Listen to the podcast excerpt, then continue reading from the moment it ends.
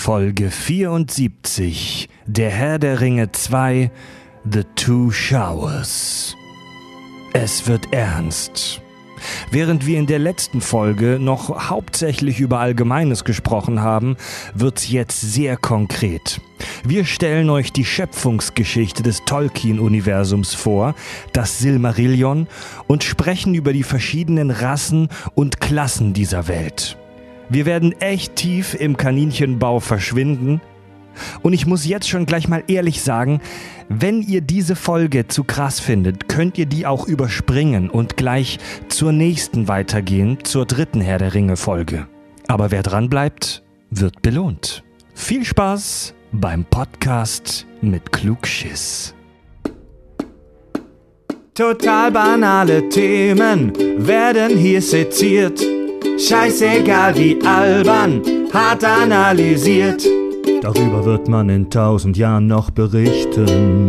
Das sind die Kack- und Sachgeschichten.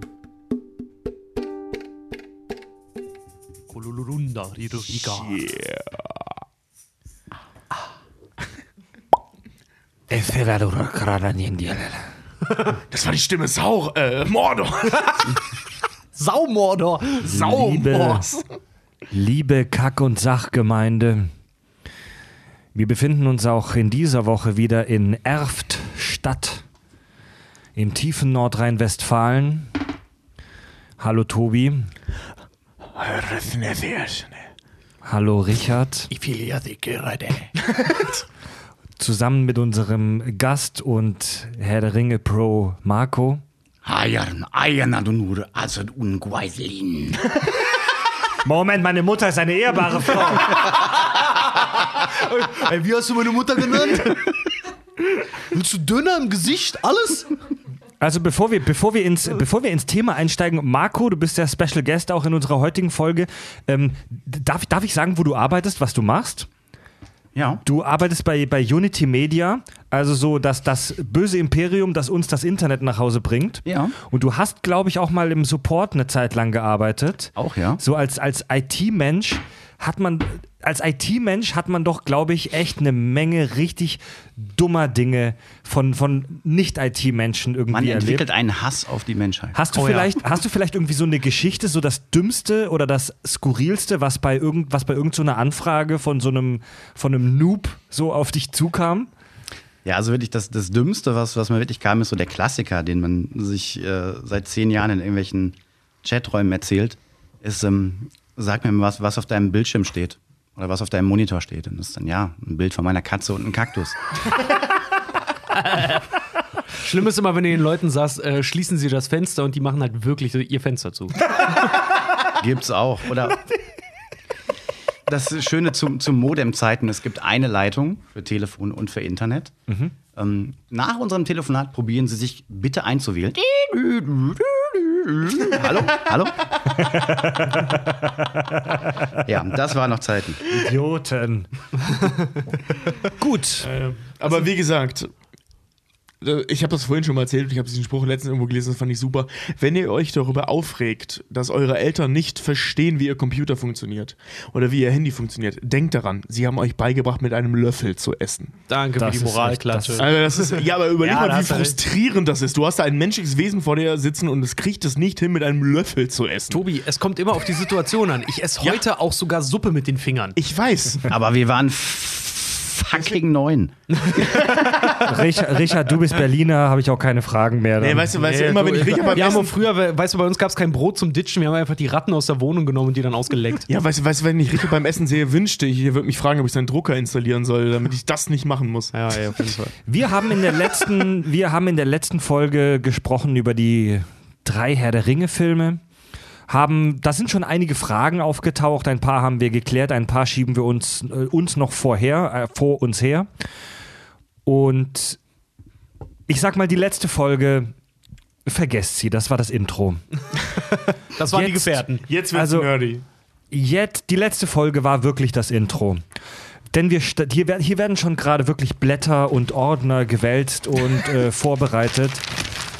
Ähm, Ja, Rich- Richard, Papierkrieg! Richard faked das gerade, das ist allerdings äh, tatsächlich wahr. Also wir haben, Sina Ja. hat uns einen wunderbaren Ordner äh, vorbereitet, den Fred in der letzten Folge ganze Zeit gruseligen Ordner genannt. Der- Wer ist hier Marco, gerade ey, der gestorben? den nicht übergeben, Alter. Markus Freundin Sina hat uns auch einen Ordner vorbereitet. haben einen. Zusätzlich zu unseren wochenlangen Recherchen tatsächlich. Der ist echt irre. Ja, der ist Also- irre. Da, da ist alles drin. Ich sage euch mal was, Leute, liebe Hörer, liebe Fangemeinde, wir, wir steigen, wir tauchen heute wirklich ganz tief in den Tolkien-Kanon ein. Es gibt jetzt kein Zurück mehr. Wir, wir stürzen jetzt wirklich in den Kaninchenbau. Ähm, wir werden heute über die verschiedenen Rassen und Klassen sprechen, über den Weltenbau, über no, mit Sicherheit auch nochmal über die Filme, über die eigenen Figuren, die, die verschiedenen Figuren, über die Philosophie hinter dem Ganzen, über verschiedene Interpretationen und und und und und und. Ich will Das- mal vorweg sagen, an die Community, danke für die Korrekturen. Ja, ihr wisst mehr als wir. äh, ich möchte, ja, ich möchte, ich möchte das, äh, deine Aussage korrigieren. Wenn wir heute am Blödsinn erzählen, seid gewiss, wir hätten die Information theoretisch hier in diesem Ordner gehabt, Ja. aber wir kannten sie nicht auswendig. Also hey, es, es, gibt, es gibt nicht umsonst ganze Podcasts, die sich dem Thema widmen und das hier ist nur eine Podcast-Episode. Wir gehen jetzt auch nicht mit dem Anspruch ran, dass wir diese Welt in ihrer Gänze und ihrer vollständigen, in ihrem vollständigen Umfang erklären wollen. Eigentlich doch. Das war Fritz Bizarro, ich gerade was gesprochen Also, hat. nein, ey, keine, keine Angst. Wir springen, wir springen einfach rein und haben, und haben Spaß und sind gespannt, was da noch so auf uns zukommt an dunkler Magie. Ja. Ja. Cool. Jetzt mal einen kleinen Überblick darüber geben, worüber wir denn eigentlich heute sprechen. Ah, das habe ich gerade im Prinzip auch schon so ein bisschen gemacht, ähm, um vielleicht so ein kleines bisschen warm zu werden. Äh, das ist im Prinzip eigentlich nur eine Vertiefung von dem, was wir das letzte Mal schon bes- gesprochen haben. Also äh, Herr der Ringe ist ja wirklich das, das Standardwerk für die moderne Fantasy und war im Prinzip auch die Begründung eines neuen Subgenres, nämlich der sogenannten High Fantasy. Ähm, Hochgradig ausgedacht. ja. ja, wirklich hochgradig. Also, ähm, ich, ich lese mal hier gerade was vor, äh, die Definition eines bekannten Internetlexikons. Die High Fantasy spielt in der Regel in einer eigenständigen Welt, deren kulturelle und gesellschaftliche Gestaltung oft einem idealisierten europäischen Mittelalter gleicht. Diese Welt wird detailliert mit einer eigenen Flora, Fauna, Geschichte, Religionen und teilweise wie im Falle des Herrn der Ringe, sogar mit eigenen Sprachen inklusive deren Geschichte ausgestattet. Magie ist ebenso zentraler Bestandteil der Welt wie fremdartige Wesen, Völker und Monster. Also es wird wirklich eine richtige Lore, wie man das nennt, also ein Worldbuilding aufgebaut. Und zwar nicht so ein, so ein, so ein Pipi-Kram äh, wie bei, wie, bei, ähm, Harry wie, Potter? wie bei Harry Potter. Also die, die Harry Potter-Welt ist auch cool und wir lieben die. Aber die Welt, die, die, das Harry Potter Worldbuilding ist halt wirklich, sorry, sorry Harry Potter-Fans, das ist ein Scheiß gegen das, was sich Dol Tolkien ausgedacht sagen, hat. Herr, Herr, der, Herr der Ringe ist so der, der, der Bully in der Schule, der, der Harry Potter-Universum mit dem Kopf über in die Kloschüssel hängt und dreimal spült. Und das Harry Potter-Universum, äh, wie wir alle wissen, ist schon extrem kompliziert und selbst das haben wir in den Folgen nicht Ja. adäquat hinbekommen. Und jetzt versuchen wir uns an etwas noch größerem, noch krasseren, Ja. von Dingen, äh, also von einem Autoren, der es geschafft hat, äh, ähm, Material in einem Umfang einer gesamten Mythologie zu erschaffen, für, andere Leu- für die andere Leute tausende von Jahren gebraucht haben. Siehe zum Beispiel die nordische Mythologie, an die er sich ja eben äh, orientiert hat, die haben 1000, 2000 Jahre gebraucht, um den ganzen Scheiß zusammenzugetragen, den Tolkien sich in 10, 15 Jahren ausgedacht hat. Übrigens, übrigens ganz kurzer, ganz kurzer im Nebensatz äh, Diskurs, weil ich das ganz spannend finde, Abgrenzung zu Low Fantasy. High Fantasy, Low Fantasy, Low, bei der Low Fantasy haben wir keinen großen Weltenbau, sondern einen starken Fokus auf die Hauptfiguren. Twilight. Und wir Ja, könnte man. das also, Bodensatz-Fantasy. Moment, also. Moment, also Low Fantasy hat keinen qualitativen Wert. Das bedeutet nicht, dass das schlecht ist. Nee, jetzt ohne Scheiß. Es steht auch wirklich so in der Definition drin. Harry Potter wäre doch Low Fantasy, ne? Ähm, na, Oder? Die, die Grenzen sind wie oft verschwimmen. Ja, klar, Äh, verschwimmen. okay, ja. Da würde ich Ähm, sagen, das ist Fantasy. Bei der, bei, der, bei der Low Fantasy gibt es auch keinen, also bei, Herr- bei Herr der Ringe haben wir ja, auch darüber werden wir noch sprechen, einen ganz starken Kontrast, dieses Gut gegen Böse Ding.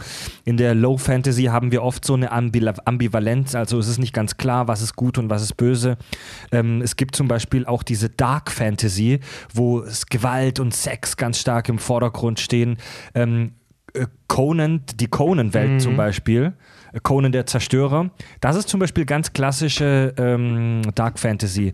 Und äh, bei Game of Thrones haben wir tatsächlich einen Hybriden. Game of Thrones ist ein Hybrid aus High und High Fantasy und Dark Fantasy, weil wir einerseits schon dieses dunkle, düstere, gewalttätige Sexding haben, wo du nicht richtig weißt, wer ist gut und wer ist böse, Ambivalenz an jeder Ecke. Aber du hast trotzdem diesen krassen Weltenbau und diesen, diesen globalen Blick auf diese unfassbar tiefe Welt. Da, also Game of Thrones nimmt sich ja im Prinzip das Beste aus beiden Welten. Ich liebe Game of Thrones. Ja, Game of Thrones. Knaller. Gut, aber zurück zu dem Herrn Tolkien. Um auch mal die Erwartungshaltung halt äh, dementsprechend hochzuhalten, wir machen den Shit jetzt mal. Ja. Wir, wir besprechen jetzt den Vater Schrägstrich die Mutter aller Stories, die wir cool finden. Ja, und wir haben da zum Glück einen echten Pro an unserer Seite. Äh, Marco hat das Silmarillion gelesen. Das, das allein das zeichnet ihn schon aus, weil wer hat das schon? Kannst, kannst du uns vielleicht zu, zunächst, um warm zu werden, erstmal erklären, was ich, ich, ich also ich, ich bin ja wirklich als Moderator dieser Show auch immer gerne auf der Seite von Leuten, die vielleicht mit nicht so viel Vorwissen reingehen und das auch nochmal kurz zu erklären. Äh, was ist denn, was ist das Silmarillion? Ich bin mir sicher, wir haben Hörer, die den Namen noch nie gehört haben. Also das ganz kurz zusammenzufassen, ist nicht wirklich einfach. Mach's trotzdem. Das, ja, ich, ich gebe mir Mühe. Das Silmarillion ist im Grunde genommen analog zur Bibel die Schöpfungsgeschichte, wie sich Tolkien eine Schöpfung vorgestellt hat. In der aus Gesang und aus seinen Gedanken Geschöpfe erwuchsen, die aus Melodien die Welt erschufen. Äh, äh, erschufen. Und ähm, daraus ähm, äh, die einzelnen Rassen entstanden sind, äh, die einzelnen Konflikte der Rassen, ähm, die Trennung von Gut und Böse entstanden ist. Analog auch äh, zu vielen Dingen, die in der biblischen Geschichte passiert sind, ähm, dass Luzifer, der gefallene Engel, ähm, von eigenen Personen, die im, im ähm, Silmarillion-Universum dargestellt werden, personifiziert wird. Und wie der Name äh, oder wie die Namensgebung das schon sagt, die Silmarill, die drei Steine, die von einem Elben hergestellt wurden, um die sich die ganze Kerngeschichte dreht. Es geht um viele einzelne Häuser, viele einzelne Elbenrassen, ähm, viele einzelne Beziehungen unter den Häusern, viele Kriege zwischen Elben und den, den dunklen Rassen. Aber genau gehen wir da wahrscheinlich gleich nochmal in Detail Ja, ein. das ist so eine, also das klingt schon so, als ob da jede Menge äh, Gras und Absinth im Spiel waren bei der Erschaffung. Wahrscheinlich. Ähm, Opium, du musst die Zeit benennen. Opium. Der hat ordentlich Opium geraucht. das, genau, das Silmarillion entstand, wie wir in der letzten Folge schon gesagt haben, zum Teil tatsächlich im Lazarett, als Tolkien äh, während des Ersten Weltkrieges im Krankenhaus lag, aber auch äh, später danach. Das ist so ein, das war so ein Lebensprojekt, oder? Von Tolkien. Das hat er nicht an einem Stück geschrieben, oder? Ich habe gerade noch einen Chip im Mund. und definitiv. Ja. Also angefangen hat das Ganze 1917 mit den ersten Geschichten, die er aufgeschrieben hat. Und die auch unter anderem den Hobbit und die Ringgeschichte, die ja nur ein, ein Teil des ganzen Universums, was er geschaffen hat, ähm, umreißt und Ja. endete in den 70er Jahren. Also er hat, wenn man so möchte, fast 60 Jahre an der Geschichte geschrieben und die letzten Zeilen dazu wirklich auf seinem Totenbett aufgeschrieben. Echt? Das wie? Echt? Ohne Witz. Wie im, im Verrecken, äh, Verreckungsmomentum noch die letzten Zeilen geschrieben, oder Die was? letzten Zeilen wirklich dazu geschrieben, als er kurz davor war, die Welt zu Naja, verlassen. wahrscheinlich. Was sind das für und nach Valinor gesegelt ist. Wahnsinn. Oh. ey, harter Typ. Was, Alter. was, sind, was sind das für Zeilen? Weiß man das? Also, ähm, Also oder ist das jetzt nur so ein Wirrwarr gewesen, wo irgendwo Hobbit drin auftaucht? Es, ist, Tod, Kacken, Hobbit. ja, genau, ja. es ist das, was heute als die verschollenen Geschichten auch als Buch veröffentlicht wird, die im Grunde genommen das, was das Silmarillion als Gesamtwerk zusammenfasst, beinhalten, aber in, in vielen Bereichen auch davon abweichen, was Personen angeht, was Handlungen angeht. Aber im Grunde genommen, das, was in den verschollenen Geschichten steht, ist das, was sein Sohn Christopher Tolkien später in ähm, jahrelanger Kleinarbeit aus vielen Notizen, aus vielen Zetteln, aus vielen Zeichnungen, auch aus vielen Briefen zu dem gemacht hat, was Tolkien für das Silmarillion gehalten hat, aber in seiner Lebzeit nie zu Ende bringen. Ach so, okay, also ähm, das, was er da geschrieben hat, ist Teil des Silmarillions, so wie wir es heute kennen. Genau. Ach, Okay. krass, ey. Alter. Er hat eigentlich das, das Buch oder die Geschichte, die für seine wichtige Erzählung alles umrahmt hat, nie selbst gelesen. Das ist das Tragische daran. Oh, das ist. Wow. Ja. Echt? Also das wurde erst nach seinem Tod äh, wurde das veröffentlicht. Ja. Und das war eine Von seinem un Sohn. unfassbare Arbeit, diese wahrscheinlich Tausenden von Notizen so zusammenzubringen, die sich Ja. auch teilweise widersprochen haben, um das auf einen Nenner zu bringen, dass es konsistent ist und auch in der Fülle der Detailreichheit, die das Ganze beinhaltet, Sinn macht, ist ähm, eine unfassbare Arbeit. Also nicht nur J.R.R. Tolkien, verfickter Genie, auch sein Sohn. Hut ab. Ja. Ich finde das immer Krass. so krass, wenn du, wenn du das immer so hörst, weil gerade wenn du so in der, in der künstlerischen Branche äh, dann halt auch tätig bist, irgendwann ähm, das Baby, das du geschaffen hast, wodurch du vielleicht auch bekannt geworden bist. Früher oder später kommt jeder Künstler irgendwie an den Punkt, dass er sagt, ich hasse das. Ich hasse es wie die Pest. Das Opus Dass Magnum und das Magnum Opus. Genau, Das ist eine ja. große Werk. Genau, danke schön. Dass du halt für das, was du bekannt geworden bist, dass du es irgendwann anfängst zu verteufeln, weil dir vielleicht dein Werk halt auch aus der Hand gerissen wird und es Teil äh, der Allgemeinheit wird und weitergesponnen wird. Mhm. Star und du im Wars. Prinzip, Star Wars, genau, und du im Prinzip keine Handhabe mehr Max daran und hast. Moritz. Aber Ja. das, aber der, der, der Tolkien, ich finde das so krass, dass der tatsächlich offensichtlich so besessen davon halt auch selber war, dass er das wirklich immer, immer weiter gesponnen hat und immer komplexer und immer weiter ausgebaut hat. Eigentlich bis es halt wirklich zu seiner eigenen, also so seine eigene komplette jahrhundertelange Geschichte halt Und eigentlich auch hat. Ne? Parallelwelt. Also der Typ äh, wird sie mit Sicherheit nicht alle gehabt haben. Ja, vor allen Dingen, Äh, ja. wenn, wenn, wenn er dir über Jahre. Ich will ihm gar nichts unterstellen. Also ich meine, Ey, das ohne Scheiß, wirklich ich- im positiven Sinne. Ich höre da auch sehr Ähm, viel einsame Kindheit raus aus dieser Besessenheit. Nee, Und- nee, also ich, ich meine das schon im positiven Sinne. Also ich meine, wenn du, wenn du wirklich über 60 Jahre dir eine Welt erdenkst, ähm, ich kenne das von mir selbst, wenn ich mir Geschichten ausdenke, so ich meine, jeder in der Medienbranche schreibt Drehbücher, die die Welt nicht braucht. Und ähm, wenn du dir so eine Idee ausgedacht hast, also mir geht das so, dann, dann sitze ich wirklich monatelang da, schreibe das nicht alles auf. Das macht doch überhaupt keinen Sinn, aber ich denke ständig darüber nach, so wie wäre die Szene, wie würde passieren, äh, was würde passieren, wenn die Figur, die du dir ich schmeiß dir gerade mit dem einen Ring tatsächlich. Du hast den Ring fallen lassen, du Affe. Alter Tobi, so, du kannst doch so nicht mit einem. Und so war es, als Isildur. Unter die Couch gerollt. Du Arschloch, Tobi. Der eine. der eine Ring ist unter der Couch gerollt. Jetzt muss er von dem einen Staubsauger wieder rausgeholt werden. Ey, das war wie damals, als. Isildur den verloren hat. Du Ring. Ja, genau. Der hatte Pfeile im Rücken, du Idiot. Du Ja. solltest Pfeile im Rücken Ich haben. hab dein Messer im Rücken, du Wichser. Alter Falter, wir reden hier mit Gänsehaut über das Lebenswerk dieses Künstlers und Tobi schmeißt diesen faszinierenden wie gleichermaßen gefährlichen Ring ein, einfach so unter Markus Couch, ey.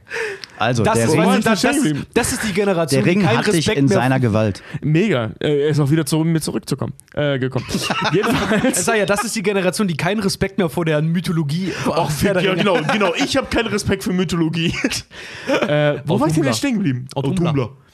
ähm, dass der Tolkien ein, an der Marmel. Ach, genau.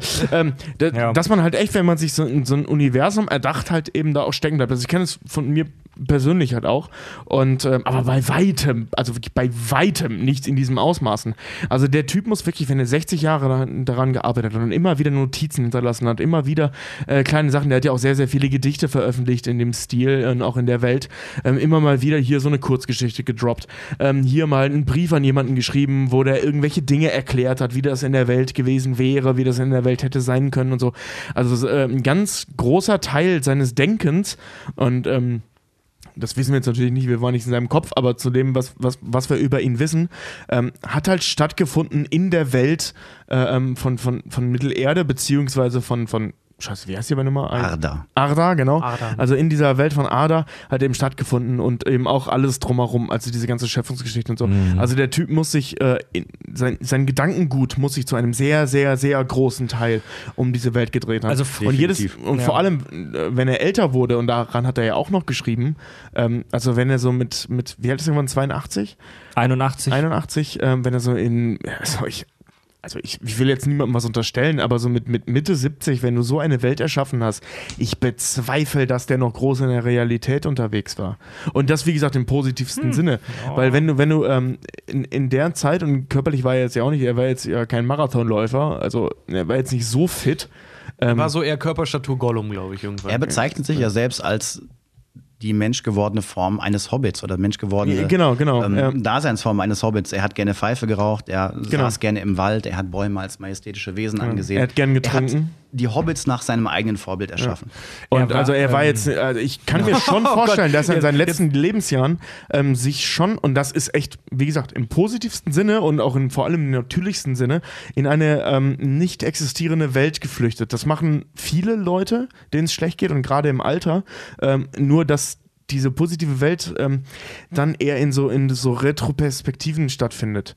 Weißt du, dass, dass man sich auf die Vergangenheit beruht und so. Und, aber jemand, der sich eine völlig neue Welt aufgebaut hat, wird sich wahrscheinlich in diese Welt gestürzt haben.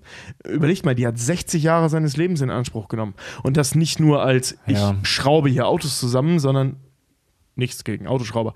Aber ähm, er hat halt was völlig Neues erschaffen und wird sich mit Sicherheit darin äh, geflohen haben. Sonst hätte er nicht als einer der, seiner letzten Akte noch was dazu geschrieben.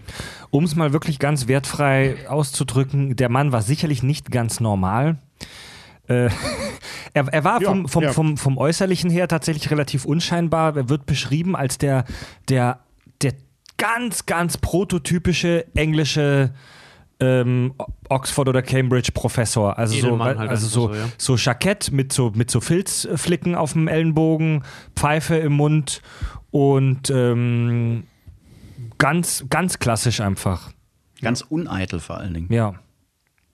Ja. Mega gut. Er war ey. kein großer Rockstar, er war kein heftiger, extrovertierter Typ. Er war jetzt aber auch nicht der, der, der, der Gollum. Also er, das war einfach so Ganz normaler normaler ganz Typ. normaler Typ halt einfach, ja. Aber Der sich halt- im positiven Sinne. Ja. Der sich halt sehr gerne in seine eigene Welt geflüchtet hat, aber trotzdem halt damit auch eine Welt geschaffen hat für andere, um sich halt darin halt auch zu verlieren. Ich Ja. meine, ohne, ey, überleg dir das mal, die ganze Zeit, die der darin rein investiert hat, hat im Prinzip Stoff gegeben für mehrere Jahrzehnte, Mhm. die noch kommen werden, worüber sich Leute sich's Maul zerreißen, was, wie das zu interpretieren oder zu verstehen ist halt einfach. Was ne? ich ganz spannend äh, finde und um das langsam auch mal dann zum Ende zu führen, über äh, ihn selbst als Person und langsam dann zum, zum Weltenbau zu kommen. Ich finde es ganz interessant, das wusste ich vorher nicht, dass er absolut durch seine Erziehung und auch sein Leben lang absolut überzeugter Katholik war. Äh, sein Bruder, der Christopher, was, was Christopher Tolkien, Sein Bruder? sein, Bru äh, sein, Sohn, Sohn, Quatsch. Sohn, sein Sohn Sohn. Christopher Tolkien wurde sogar dann katholischer Priester. Äh, also er war, er war wirklich sehr religiös und das findet man auch in vielen Motiven in seinen Geschichten und in seinen Ideen wieder. Ja. Ja, kann ich dir nur zustimmen.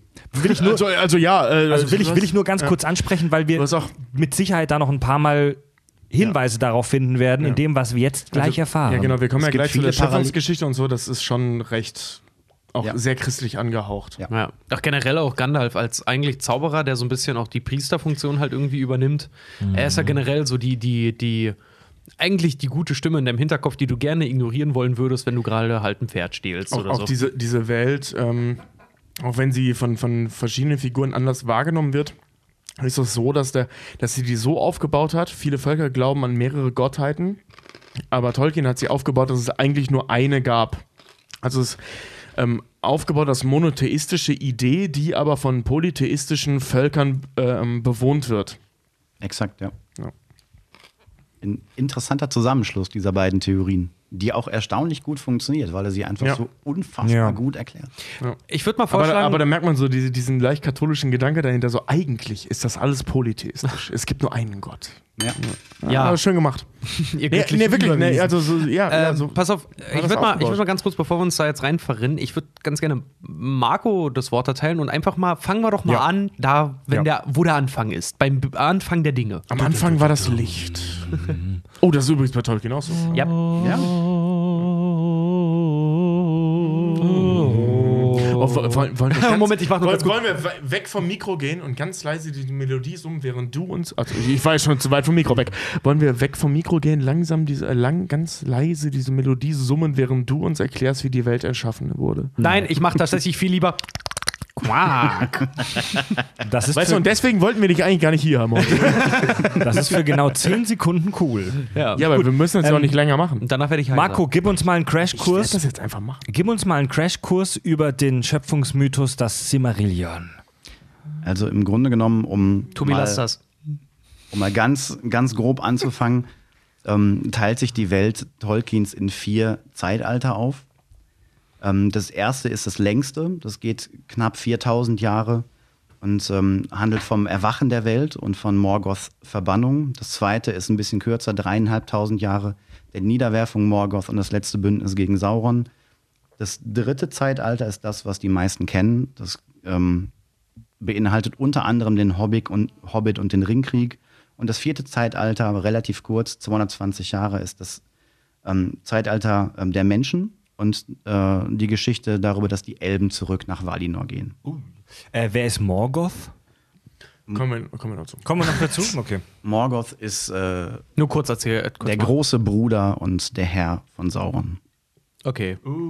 Was genau erzähle ich gleich noch. Der große Herr und Bruder von Sauron. Ja, das ist ein bisschen kompliziert, weil. Ähm, Deswegen ist der so ausgerastet. Der war ein kleines Geschwisterkind. Ah. Nee, nee, das stimmt nicht. Also es gab, äh, ähm, es, es gibt in der Urgeschichte ähm, zwei verschiedene große Mächte und der Morgoth war das die höhere Macht und Sauron praktisch sein Gehilfe. Okay.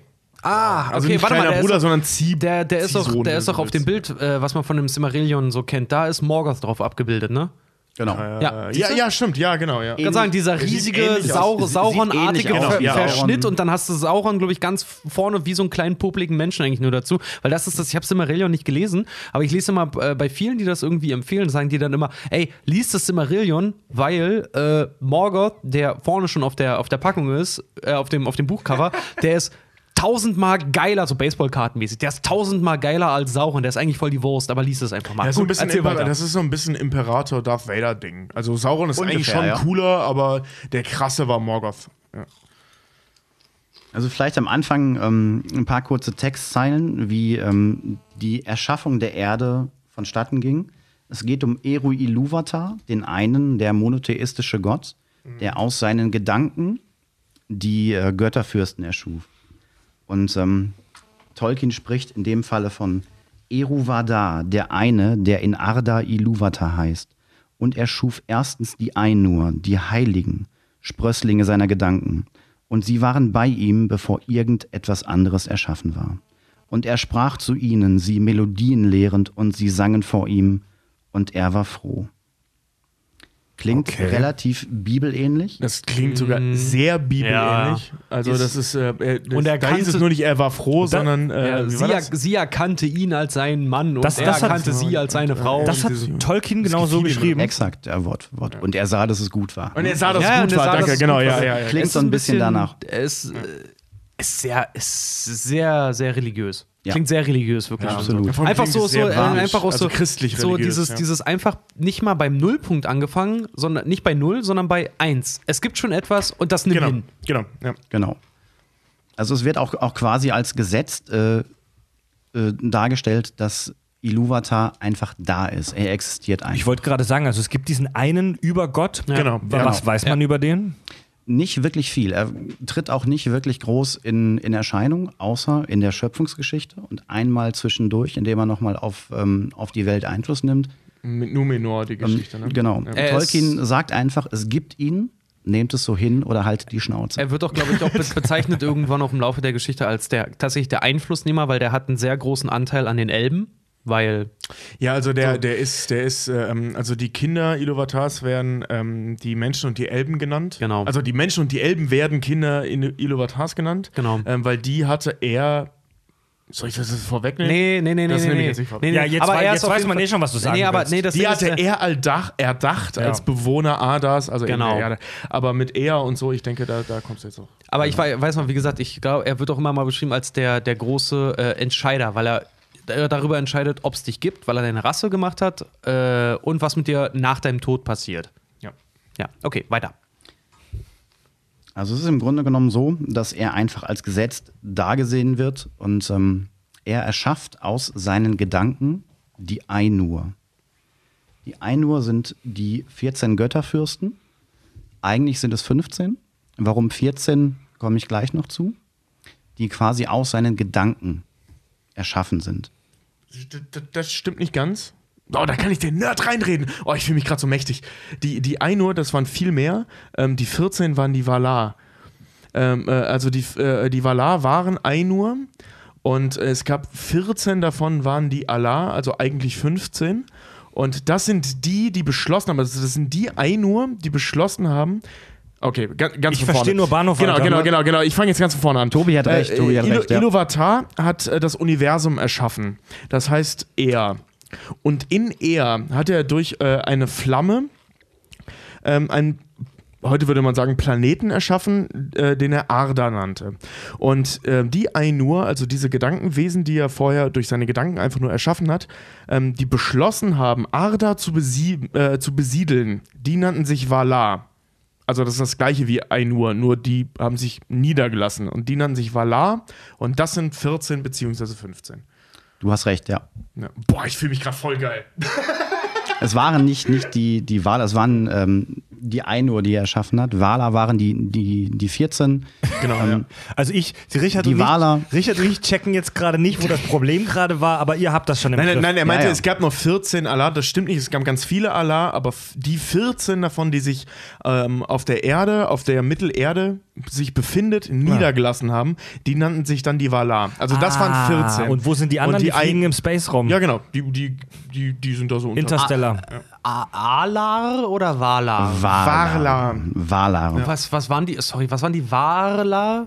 Die Wala sind sozusagen die, die Götterfürsten. Ja, genau, das Die- sind die, die sich halt auf Ada, also auf der Erde, niedergelassen Also der haben. Obergott hat Götterfürsten äh, nein, nein, entsandt, auf. die er auf, auf Mittelerde geschickt Nein, nein, hat, also auf auf. Ada. Also- Leute, lasst uns weitergehen. Ja, nee, ma machen wir es machen wir es echt ganz, ganz einfach. Der ähm, äh, Iluvatar hat über seine Gedanken, was, was Marco gerade schon erklärt hat und du nicht zugehört hast, ähm, Geistwesen erschaffen, also aus seinen Gedanken erschaffen. Das sind die Ainur. Das sind einfach Geistwesen. Und ähm, dann hat Iluvatar irgendwann Arda, also die Erde, erschaffen. Und einige der Ainur haben beschlossen, sich auf diesem Planeten, also auf Arda, niederzulassen. Und das sind die Valar. Ja, so weit waren wir schon, ja. Genau. Das äh, ist es. Okay. Also so kompliziert ist das nicht. Alles klar. Gut. Weiter. Entschuldigung. Okay. Also er hat die Ainu erschaffen, die Götterfürsten, die sich in die mächtigeren Wala unterteilen und die weniger mächtigen Maya. Maya unter anderem auch äh, Sauron oder Gandalf, wie sie später dann nach Mittelerde gekommen sind. Ach stimmt, die gelten ja als Götter gleich. Ne? Als Nee, da, da kommen wir gleich nochmal Ja. zu. Also die Sind Maya- zwar auch Ainur, aber etwas weniger mächtig als die 14 großen Götterfürsten. Okay. Es ähnelt quasi der klassischen Entstehungsgeschichte und der Schöpfungsgeschichte, ähm, beinhaltet das, was wir in der Physik als Urknall bezeichnen, dass aus dem Nichts etwas entschaffen wurde. Stimmt, Dass also nicht etwas in einem Raum entsteht, sondern der Raum durch etwas entsteht. Also genau umgekehrt. Okay. Und zwar erstaunlicherweise, und das war das erste Mal, dass ich als Religionsmuffel, der ich mein ganzes Leben lang war, Du Schwein! und auch immer noch bin und stolz drauf bin.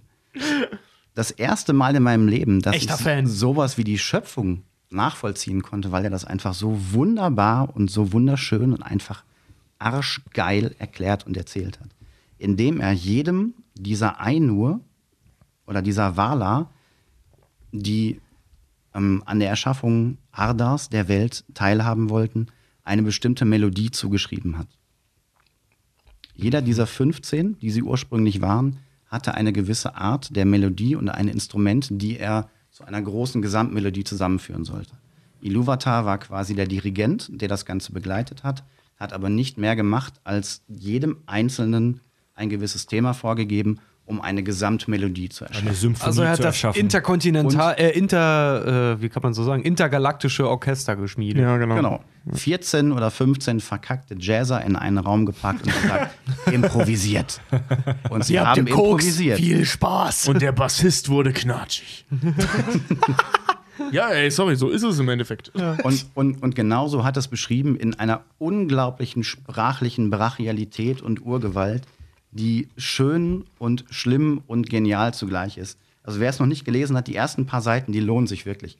Alles, was danach kommt, ist schwierig, aber die ersten 10, 20 Seiten sind der absolute Hammer. Die lesen sich halt wirklich ein bisschen wie die ersten 10 bis 12 Seiten der, der, der Bibel. Das ist echt irre. Nur, dass Ja. nicht ständig da steht, Gott entsprach Gott und weil dieser Name Gott mittlerweile so negativ konnotiert ist. Zu Recht. Ähm, Gut, die Fans sind Lied- jetzt eben gerade von, leider- ich muss es unbedingt lesen zu, ach, vielleicht doch nicht. ja, wirklich. Also, das, das, das Lied sich halt, ähm, ich weiß nicht, hast, du- hast du die Schöpfungsgeschichte danach mal gelesen? Bist du doof? Nee, das, das liest sich tatsächlich, das liest sich das soll tatsächlich ja so heißen. ähnlich. Weil du bist doof. Nein, habe ich ehrlich gesagt Ähm, das liest sich tatsächlich so ähnlich, hat nur leider diesen beschissenen Beigeschmack. Ich denk so, geiles Story, ah, muss der Satz sein. Geile Story, ah, muss der Satz sein. Ja, ja, Ich habe halt immer Ja. die scheiß Kirche im Hinterkopf. Und, äh, das ja, genau, ja, genau. Ja, d- Ich- deswegen meine ich, das muss das jetzt sein. So, weil, weil das ist ähnlich so, das ist auch ein lyrisches Buch so. Gott, Leute, ich krieg den einen Ring nicht mehr von meinem Finger. Ey, das Du hast den nicht auf deinem Finger? Leute, Alter, Alter, als der Abend losging Alter. und der Ring hier auftauchte, meinte Marco, steck dir den nicht auf den Finger, der ist dir zu klein. Offensichtlich. Hätte ich immer, ein Glück habe ich nicht auf meinen Penis gesteckt. Ey, dieser, dies, dieser Ring hat, hat Gollum d- den Verstand und Körper gekostet, hat Frodo fast das Leben gekostet und jetzt kostet er uns hier fast diese Podcast-Folge, Alter. Nein, nein, nein, nur Richards Finger. Wir hätten weitergemacht. Er ist schon okay. Aber er ist ja jetzt runter und ohne dass er mir Ihr Gollum seht hat jetzt gerade nicht, Fred hat gerade einen total irren Blick auf diesen Ring. Ich nehme ihn eben mal weg. um folgendes zu machen. Na, na. Ich breite meine Ja, Hand okay, aus und mal, zeige erzähl mal weiter. So, Na, na, na. Fred, Rede du ruhig hast den. Ring jetzt lang genug gehabt. Du wolltest ihn zurückgeben. Garstige Bratkartoffeln. Alter, Finger weg, Mann. Gib mir das, den scheiß Ring, Alter. Das ist meine Bürde! Gut. Turn you into invisible crackhead, ne? Gut, kommen wir doch mal zu dem mental, geistig immer noch stabilen Tolkien, der sich äh, Schwebewesen ausgedacht hat und sie zu einer kiffenden Jazzband gemacht Ja, hat. genau. So. Kommen wir zurück zu, zu Marco, der gerade äh, was unheimlich Schönes erzählt hat, während du das vergeigt hast. Vielen Dank, Richard. Ich vergeigt habe. Ich, Ja, du bist so dumm, einen Ring anzuziehen. äh, soll ich dir mal was sagen? das ist ein Ring, ey, die krieg ich auf, ey, die krieg ich nicht mehr ab. Tobi, Okay. ich bin in der klassischen Oper, bin ich äh, das Becken. Ich mach dich wieder wach. Tobi und Richard, ihr zwei, haltet die Fresse. Ja, Mann. Marco, erzähl weiter. Beim nächsten Mal spuck einfach drauf, dann rutscht es besser. Ich werde woanders drauf spucken, dann rutscht besser, du. Mir fällt gerade Freundin, sag ich jetzt nicht. Wie es in jeder Schöpfungsgeschichte, die wir so klassischerweise kennen, ist, es ist nicht alles gut. Denn der mächtigste der Wala, und zwar derjenige, der nicht nur für eine Art der Melodie und für einen Teilbereich zuständig war, sondern etwas von allen hatte, Der schönste und mächtigste der Engel. war derjenige, der versucht hat, ähm, die ganze Melodie in seine eigene Richtung zu bringen. Also der Gitarrist, der unbedingt Solo spielen will die ganze Zeit. Unbedingt die ganze Richards. Zeit Solo spielen. Man würde jetzt, Exakt. wenn man es jetzt auf die Bibel Oder, nee. äh, äh, münzen würde, wäre das jetzt Der, Lucifer. schön, der schönste und mächtigste der Engel, genau. das wäre jetzt Lucifer, Lucifer der gefallen. Der, ja. genau, also der machte, ich meinte, ich mache meinen eigenen Himmel unter der Erde mit Blackjack und Nutten. Nee, nee, so Exakt. war, das, so war das nicht, sondern äh, Ja, er. Tobi. Ja, doch. Keine Sorry, darf ich das kurz erzählen? Das ist spannend. Der äh, meinte halt, dass die ähm, Herrschaft eines Einzigen äh, keine gute Idee ist und hat sich Ja. erhoben gegen das System eines einzigen Herrschers. Okay. Genau. Er wollte selbst an der Schöpfung teilhaben. Hat dann, Genau. hat dann angefangen, zu den Harmonien, die alle miteinander gesponnen haben, eigene Disharmonien zu spinnen. Was ein Arschloch. Und hat es auch geschafft in, in mehreren verschiedenen Wegen, wurde von Iluvatar mehrmals ermahnt, wurde wieder zur Raison ge gezwungen, wurde wieder in die Melodie reingezwungen, hat sich dann in eine Art von Isolation geflüchtet, hat seinen eigenen Gedanken, seine eigene Iso Isolation und seine eigene Genialität weitergesponnen und sich einfach gegen alle anderen gestellt. Das war so dieses erste Mal, dass aus der Schöpfung, aus dem in diesem Fall auch wie in der Bibel intelligentesten und mächtigsten Teil der Schöpfung das Böse entstanden ist, was gegen den Rest kämpft und ein Stück weit sogar geschafft hat, die Disharmonie in die gesamte Melodie, die dann entstanden ist, hineinzutragen. Und zwar so weit, dass ähm, Iluvatar letztlich, als die Melodie fertig war, diese Disharmonien, die dann Teil dieser Melodien waren, drin gelassen hat, weil sie gehörten dazu. Auch Melkor war einer der, Okay. der Einur, die er erschaffen hatte. Oh, das ist aber sehr, sehr tief, ey. Weil wo Licht ist, ist halt auch Schatten und dann zu sagen, wo Melodie ist, ist halt auch Dis Disharmonie. Genau. Mega geil. Wo Und Eis das macht ist, die ist Melodie Feuer. auch erst schön. Ja, ja, eben. Genau. Mega Und gut. Das war quasi der Saat all dessen, was in die dunkle Richtung, in die böse Richtung Mhm. abgedriftet ist und all dessen, was danach kam. In ähm, diesem Sinne wurde die Welt Arda erschaffen. Damals noch als quasi Scheibe, noch nicht dreidimensional. Oh ja, stimmt. Oh ja, das ist so kompliziert. Ja, Also der Herr der Ringe ist eine Ohne echte da Flat jetzt- Earth, ja. Nee, nee, nee, nee. ohne da jetzt im, im, im genauen Detail äh, drauf einzugehen. Ähm, die Erde, wie sie damals en, en, entstand, hieß Arda und war von dem Ort, in den die Ainur bewohnten, quasi abgegrenzt. Und Iluvatar stellte es den Ainur frei, auf diese Welt hinabzusteigen und sie nach ihren Vorgaben mitzugestalten der Gestalt, dass jeder dieser 15 Götterfürsten ähm, einen bestimmten Teilbereich zugesprochen bekam, ohne jetzt genau darauf einzugehen, wer was gemacht hat. Der eine war der Gott, ähnlich der, der ähm, nordischen Mythologie des Krieges, Ja, der ja. Heilung, ähm, So verschiedene der Abteilungen. Natur. Ja. Genau. Was vielleicht noch in, interessant ist, es gab ähm, sieben männliche und sieben weibliche Wala, die auch teilweise untereinander verheiratet waren und ähm, Kombinationen g- gebildet haben. Geficke. Das ist quasi das erste Buch, die Ainundale, die Musik der Ainur. Oh, das klingt so schön. Waren, waren, diese, waren diese Götterfürsten, waren die körperlich? Das waren eher Geistwesen. Das, Das waren waren Geistwesen. Geistwesen, ja. Das Geile Sie ist. wurden dann körperlich, als sie auf Ada hinabstiegen und sich entschieden haben, Ja. Auf der Welt zu weilen. Okay. das finde ich immer Das total spielt geil. übrigens für den Herr der Ringe an sich, also für die Story von Herr der Ringe, äh, tatsächlich sogar eine relativ große Rolle, obwohl die Valar nicht drin vorkommen. Aber dazu komme ich später. Das, das finde ich immer so schön an, an Herr der Ringe, weil in diesem Universum, weißt du, für uns, wenn wir sowas hören, äh, Gott ist gut und Gott hat gesehen, dass es gut war und Gott hat einen mega Schiss gelassen, deswegen hulde ich ihm, egal. Äh, das ist immer alles so, so also äh, viele akzeptieren es ja auch nicht, was sie sagen, sehe ich nicht, glaube ich nicht, passt nicht. Ne? So, was ich nicht kenne, das esse ich nicht. Bauernlogik. Und bei Herr der Ringe ist es aber so, äh, so, Junge, wenn dir Gandalf den Scheiß erzählt, der Shit ist real. So, er stammt da irgendwie über drei Ecken von ab. Gibt's wirklich. Ist real, weil ist wirklich da. Achtung, Das finde ich immer so schön Der daran. Podcast mit Klugschiss. Wie glaubst du, sind Religionen entstanden? Das ist, ja, das ist, Nee, das aber ist das genau halt so sind Religionen Na, aber das ist entstanden. halt wirklich ein. Ei- äh, Sorry, ich Nein, nein, glaub- aber irgend so ein Typ wie Tolkien kam halt um die Ecke, Ja, hat eine geile Story erzählt. Ja, da, und so. ich bin nicht blöd, das denke ich mir halt auch schon. Aber deswegen ist es halt so viel schöner, in dieser Her äh, Welt von, von Herr der Ringe, von Mittelerde und Co., das alles anzunehmen und den Figuren halt auch abzukaufen. Man kann nicht einfach nur sagen, das sind ein Hauf, haufenweise religiös verklärter Idioten. Das ist da, das ist da wie Naturgesetz. Ich das wiederhole, genau so sind Religionen entstanden. Das war anfangs kein Haufen religiös verklärter Idioten. Das ist erst im Mittelalter daraus geworden. Shit. So. Und ich sag mal so, in, wenn, wir, äh, wenn Tolkien in einer weniger aufgeklärten Zeit äh, publiziert hätte, gäbe es heute Tolkienismus. Wahrscheinlich. Und das ist, also könnte- wirklich, das das, könnte ist, gut sein, Das ja. ist sogar höchstwahrscheinlich nach dem, was der da äh, gebaut hat. Und das tatsächlich, im Gegensatz zu allen anderen Religionen, die wir heute kennen, wirklich mal nur einer geschrieben hat, ist das sogar sehr wahrscheinlich, dass das dazu geführt hätte. Mal angenommen, er hätte missioniert mit dem, was er sich ausgedacht hat. Hätte das sogar vor knapp 100 Jahren dazu führen können. Ja, Ja, ja wirklich. Ja, Ja. ja. Nee, aber wie gesagt, was Und es halt hat es auch irgendwo. Es gibt immer, äh, also Herr der Ringe ist wirklich, Religio Religion ist vielleicht zu viel gesagt, aber halt echt ein Kult, wie jeder weiß, der Ja. auf dieser Welt existiert. dass Es Herr der Ringe den echt ein Beruf Kult des ist. Tolkienologen. Ja. Was, echt? Ja, ja. in Neuseeland aber, oder? Wo, weiß ich nicht, aber du kannst als Tolkienologe arbeiten. ja. Das Wahrscheinlich. ist ein anerkannter Geil. Berufsstand. Das ist auch ein Studium. Krass. Ja. Äh, Das kannst du aber nicht in Deutschland studieren. Das ist, glaube ich, in England kann man das studieren, ne? das weiß ich nicht. Ich glaube, ich glaube in. England. Ja, es müsste England. Wo sonst? Das müsste in England sein. Ja, können wir auf jeden Fall wissen, jemand mit einem Bachelor in Tolkienologie ist ein super hochbezahlter Taxifahrer. Nein, nee, ja, genau, genau wie. Ja, aber genau wie jeder Theologe.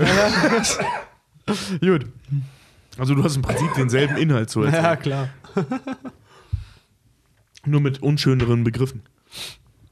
Also wer sich ein bisschen vor dem Silmarillion scheut und Angst davor hat, sich dieses brachiale Werk anzutun, lest einfach nur mal das erste Kapitel und staunt und lasst es auf euch wirken. Es ist nicht wirklich lang und ist relativ eingängig und versucht einfach mal die Art und Weise, wie Tolkien sich die Schöpfung vorgestellt hat, nachzuvollziehen. Ja.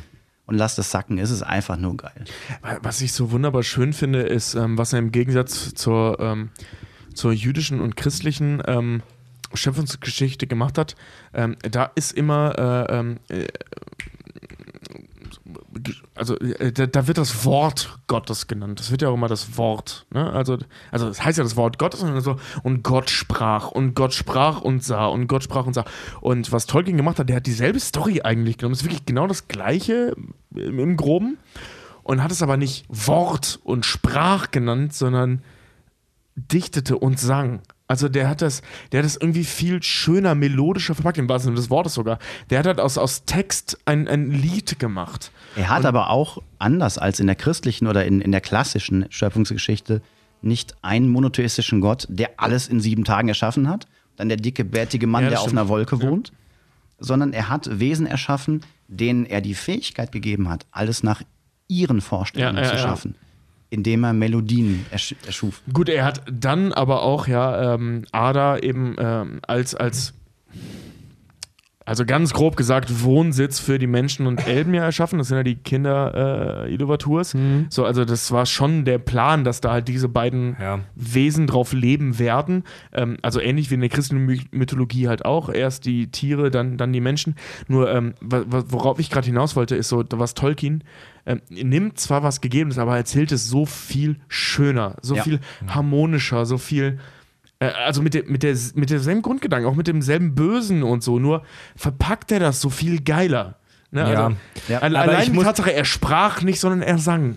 Und So, da gebe ich dir schon recht, Tobi. Ich muss aber auch als der Stachel jetzt mal, den ich jetzt mal wieder spielen will oder muss, sagen, das ist halt, es ist halt jetzt so eine, eine buntere und etwas coolere Variante der christlichen es Schöpfungsgeschichte. ist im. Prinzip genau das Ja? Gleiche. Deswegen lass, lass uns mal, let's get physical. Lasst uns mal körperlich werden. Wie geht's denn weiter? Kommen wir zum zweiten Teil des Silmarillions, die sogenannte Vala Quenta. Das ist das Buch der Ainur von den Vala und den Maya. Ähm, Du, du, du, du referierst mir gerade die Hälfte meiner Notizen weg. sehr gerne, sehr gerne. Sehr gerne. Vielen, vielen Dank dafür. Ja, auch äh, danke. Dafür von- unterbrichst du mich auch alle vier. Ja, aber Tobi, du solltest Ja, eben. das, du solltest das Silma Silmarillion doch Nein, gar nein, nicht ich habe machen. ich hab mich spezialisiert auf Gandalf und du kommst halt nicht drumherum, die das- Schöpfungsgeschichte und so zu nehmen, weil Gandalf halt Teil dessen ist. Ja, ist doch Ja. super, lass ihn noch die Vorarbeit machen, dann bauen wir darauf auf. Ja, genau, ich muss nur überlegen, was ich jetzt klug scheißen oben drüber. Komm, das tue ich doch weiter. Weil, Leute, wir haben, wir, haben, wir haben nur viel vor heute. Lasst mal weitergehen. Äh, Die Vala Quenta behandelt eigentlich nichts anderes als die einzelne Vorstellung der Vala, für welche Bereiche sie zuständig waren und welche Art von Götterfürst Fürst sie waren. Und ähm, was sie erschaffen haben. Es, es wäre jetzt müßig, jeden Einzelnen aufzuzählen. Brauchen wir nicht, ja. Nee, ja. Was sie gemacht haben, ist im Grunde genommen scheißegal. Wichtig ist nur die Vorstellung der einzelnen Götterfürsten. Hm. Das nächste Buch ist ähm, das, der Hauptteil der ganzen Silmarillion-Geschichte. Marco, sprich mal ein bisschen mehr ins Mikro. Entschuldigung. Nennt sich Quenta Silmarillion. Und zwar die Geschichte der Silmarill, der drei kostbaren künstlichen Edelsteine, erschaffen von den Elben. Und es ist quasi die komplette Chronik der Ereignisse äh, vor und während des ersten Zeitalters. Behandelt ähm, grob überflogen das Erwachen der Kinder Iluvatars, der Elben und der Aufteilung dieser Elben in die einzelnen Elbenrassen, später das Erwachen der Menschen, dem ersten Krieg der Valar gegen Melkor, ähm, das Besiegen Melkors und der ersten Gefangennahme Melkors, sprich die Valar haben gegen ihn, ihn gewonnen. Ja, Äh, kurz zur Erklärung, das haben wir, glaube ich, noch gar nicht gesagt. Melkor ähm, war halt dieser eine Valar, der im Dorn. Äh, der, Richtig, genau. Also derjenige, der die Disharmonie in die Welt gebracht hat. Also äh, äh, Melkor war äh, auch ein Valar, also auch einer von diesen 14 Valar, der beschlossen halt eben dieses, dieses Ding halt durcheinander zu bringen. Der ähm, Disharmonie Spross des und Bösen. Der Spross, also im Endeffekt der Spross des Bösen. Er wollte halt Disharmonie und so weiter in diese ganze Welt hineinbringen und wurde dadurch halt eben der Spross des Bösen und dann auch zum personifizierten Bösen. Lucifer. Lucifer, Genau. ja, wirklich. Ja. Wurde von den Valar nach dem ersten Krieg gefangen genommen, nach geraumer Zeit wieder freigelassen Ähm, anschließend wurden von dem relativ bekannten Elb, deswegen nenne ich den Namen auch, ich verzichte im, im weiteren Verlauf auf die meisten Namen, von dem Elb Feanor die Silmaril erschaffen aus dem Licht der beiden äh, Bäume. Laurelin und Telperion. Übrigens wollte ich meine Katzen erst Laurelin und Telperion nennen. Hab's dann nicht gemacht, weil es einfach keine coolen Spitznamen dafür gibt. Laurie, Telpy. Das, also das Du hast bedeutet, recht, es ähm, gibt keine coolen Spitznamen. das heißt, die Elben waren im Prinzip die ersten körperlichen Wesen, die auf der Welt gewandelt sind. Das stimmt Das- nicht, weil es gab vorher Tom Bombadil, aber da kommen wir nochmal zu. Im, Im Prinzip die, äh, die ersten Kinder Iluvatars. Ja. Ja, Bombadil. genau. Ich denke da immer wie an so Worms, so einen kleinen, weißt du, so, so irgendeine graue Masse mit irgendwie so einem Kriegshelm auf, und der, der eine Bazooka in der Hand hatte. Der ist Tom Bombadil. Scheiße, du hast recht, das klingt wie so ein Cheat bei Age of Empires. ja, voll. Wie so ganz billiger Code wie Big Daddy. Big oder so. Daddy. Tom Bombadil, das hat der mit der Bazooka dann, weißt du? Ja, Melkor fängt nach seiner Freilassung an, Zwietracht unter den Elben zu sehen und äh, sorgt dafür, dass die Elbenrasse der Noldor, zu den Rassen kommen wir dann vielleicht später nochmal, sich gegen die Ainur wenden und gegen ihre, ihre Elbenbrüder wenden und ähm, entsprechend verbannt werden. Melkor stiehlt im Verlauf der Geschichte die Silmaril und zerstört die beiden lichtbringenden Bäume Laurelin und Telperion, flieht dann nach Mittelerde und ähm, aus der letzten Frucht dieser beiden Bäume wird äh, die Sonne und der Mond erschaffen. Das ist der Punkt, an dem die Menschen die Erde bevölkern. Ah, klar, Das, das logisch. War, ja, also ähm, das war eigentlich schon äh, von Iluvatar deutlich früher geplant. Ähm, wurde halt von, von, von Melkor daneben vereitelt. Also der, der, ähm, die Elben wurden auch unter, unter den Sternen. Ne? Der hat die Sterne geschaffen und dann kamen die Elben und äh, erwachten die Elben. Und der Plan war, dann wird Sonne und Mond erschaffen und dann erwachen die Menschen. Und das hat Melkor im Prinzip herausgezögert. Ähm, und verhindern wollen, glaube ich sogar. Ne? Ich glaube, das war sogar der Plan. Dass er halt die, die, die weiteren Kinder Iluvatars halt eben verhindern wollte. Also jedenfalls der eigentliche Plan war eben das Gestirn, Sonne und Mond zu erschaffen und dass die Elben und Menschen als Kinder Iluvatars auf ähm, Ada halt leben. Unter anderem, also zu, kurze Erklärung, Mittelerde ist ein Kontinent auf diesem Iluvatar. Für alle, die das nicht wissen. Oh, echt? Ja, Ja, ja. äh, Mittelerde ist ein Kontinent. Also die ganze, der Ja. ganze Planet ist, die, ist, Ist Ada, Ada, und genau. Mittelerde ist ein Kontinent davon. Ja, es gibt mehrere Kontinente. Genau, das ist eine Äh, riesengroße Handlung- Welt nämlich eigentlich. Ja, die, die, ja, was heißt eine riesengroße Welt? Ungefähr so groß wie unsere Welt, gefühlt. Es gibt irgendwie fünf, sechs Kontinente. naja, du willst ja einfach sagen, dass unsere Welt nicht groß ist. Also es ist halt wirklich Mittelerde. unsere Welt ist nicht groß. Doch. Und, aber Ja. du warst noch auf keiner anderen. Weißt du nicht. äh, jedenfalls, ähm, also ich meine, Marco, weißt du das, wie viele Kontinente es gab? Es glaube vier. Zu dem fünf Zeitpunkt gab es drei, später gibt es fünf. fünf. Ja. Und Mittelerde wird halt Mittelerde genannt, weil es Genau. Im, Krass. im Mittelpunkt der Erde lag. Genau. Ich hatte mir das immer so ein bisschen vorgestellt, wie so, dass Mittelerde irgendwie so eine Realität ist und es gibt dann noch so alternative Das sind Universen. einfach tatsächlich nur Kontinente. Ach krass. Ja, also Valinor ist äh, im Prinzip dieses heilige Land im Westen und so. Das ist im Prinzip ein Kontinent. Nur, dass auf diesem Kontinent ähm, gefühlt etwas andere physische Gesetze gelten. Ja, das noch, noch mal kurz Schatzland dazu. Valinor ist der Ort, an dem die Elben im, äh, in der Ringkrieg-Story äh, nach ihrem Ableben auf Genau. der normalen Welt reisen dürfen und wo auch Frodo und Bilbo und später auch Gimli, Legolas und auch Sam Ja. hinreisen dürfen. Ach, Sam reist ja, auch noch ja, ja, nach Sam dem. Tod seiner Frau nach dem Tod Sam seiner Frau. echt. Genau, er, Weil er auch weil kurze er, Zeit Ringträger war. Genau, weil er kurze Zeit Ringträger war, weil er Frodo, nachdem er ab, ja, äh, ja. ausgenockt war von der komischen Ja. Spinne, er Krank dann war. den Ring Und ich wollte die, ich wollte, ich will schon seit letzter Folge fragen, ey, wie können denn die verdammten Elben Mittelerde verlassen? Haben die so ein, so ein Rick and Morty Portal? Haben die so eine Portal Gun? Können die in irgendwelche anderen Die Realitäten? haben ein Schiff und das sieht man. die, die, fahren, die fahren einfach nur nach scheiß Amerika. Ja, Ja, das also ist so ein so, bisschen so, kompliziert. aber das da ist ein bisschen komplizierter. aber Aber, es ist, ist ganz geil erklärt. Valinor, nimm mir mal Also nicht ich alles vorweg, genau, Marco, Valinor, Marco, ich habe ich hab die, Marco ich hab das die, gleich erklärt, aber ich habe eine Erklärung dafür, warum man nicht so einfach nach Valinor kommt. Ja, und äh, nimm's mir vor allen Dingen mal die nicht. Menschen schuld. Nimm's mir vor allen Dingen mal nicht, nicht komplett weg. Also warum man nicht hinkommt, das kann ich jetzt nicht erklären, aber Valinor ist, ich habe die Elben behandelt, ist ein Teil meiner, Ja. meiner Sache. Ich fasse mich so, so kurz, wie es irgendwie geht. Und ähm, fahre jetzt fort mit ähm, dem nächsten Krieg. Entschuldige, aber das freut mich gerade total für Sam. Tut mir leid. Ja, ist weiter, geil, Weit? Weiter. Ich, ich finde Sam ja so klasse, das freut mich gerade total für Sam. Ja. Der musste auch nach dem Tod seiner Frau weg. Der Arme hat 13 Kinder. Ja. Da wäre ich auch abgehauen. Oh Gott, diese armen Kinder, also nicht armen Ki- also ich, ich mag Sam, ich mag seine Kinder, ich mag seine Frau. Ich hab- find's ich hab Ist was- das nicht der eigentliche Held der Geschichte? Ja, Ist komm, er- komm ist mal er- gleich da- zu. Ich hab, das ist Leute, ist das mir ist nicht vor. Ich habe ein Zitat von Tolkien, genau über Sam. Freut euch drauf. Sam ist der beste Mann. Ja, Mann. Der scheiß Gärtner. Sam, ja. Bester Am. Ende war es immer der Gärtner. Cluedo Mittelerde Edition, wer war's? Sam, der Gärtner. Also im weiteren Verlauf der Quenta Silmarillion wird mehrfach noch Krieg gegen Melkor in Mittelerde geführt. Ähm, ähm, in dem Fall auch von den Elben und nicht nur von den Valar gegen Melkor. Ähm, mit vielen Familienzwisten, mit, mit vielen internen Geschichten, mit, mit viel Riesentamtam, mit vielen Balrogs, mit vielen ähm, negativen, vielen großen, äh, bösen Gestalten. Und den Menschen, vergiss sie nicht. Und das den ist Menschen. wichtig für meinen Schwung nachher, dass du das mit erwähnst. Ja, Es natürlich. waren nicht nur Elben, es waren auch Menschen. Und vielleicht eine Geschichte, die aus dem Ganzen nochmal rauszunehmen ist, auf die man ein bisschen Alle genauer ein, eingehen muss, ist die Liebesgeschichte zwischen Beren und Luthien, die Tolkien nach seiner eigenen Liebe zu seiner Frau quasi als eins zu eins Pendant geschrieben hat. Auf seinem Grab Wow, steht echt? auch Beren und Luthien. Er ist mit seiner Frau in, in, in, einer, in einer Gruft begraben. Und er hat seine Frau und sich wirklich als Beren und Luthien in diese Geschichte mit, mit, mit eingeflochten.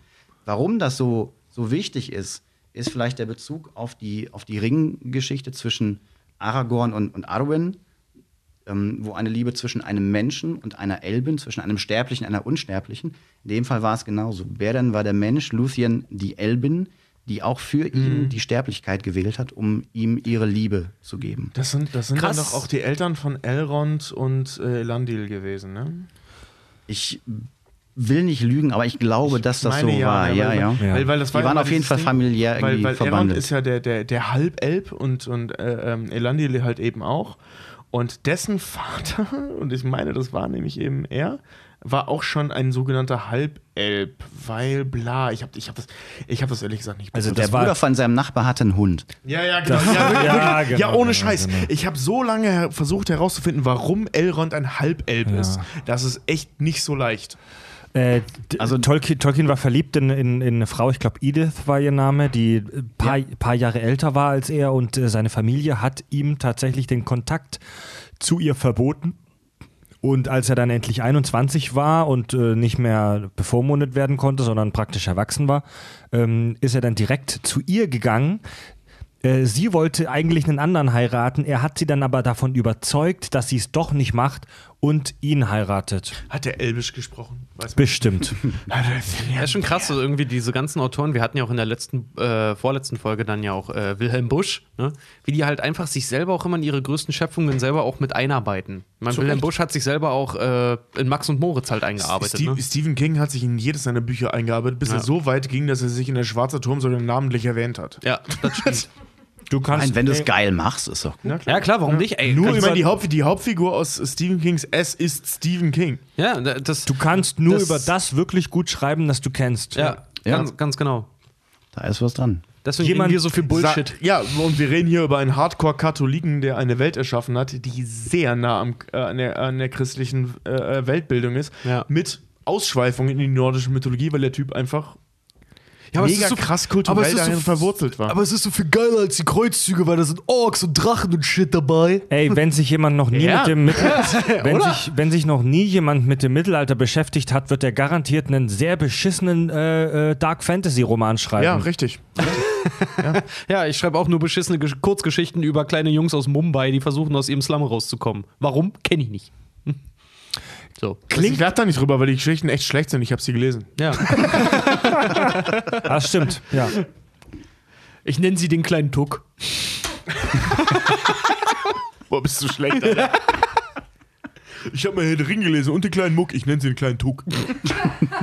Der kleine Tuck und sein Cockring aus Mumbai. Gut. Alter! Richard! Und ein Franchise ist geboren. Wer singt mit mir? Es Tuck und sinkt, sein Cockring aus Mumbai. es sinkt für sie das Niveau. Scheiße, Mann, der war, der war übel, Mann.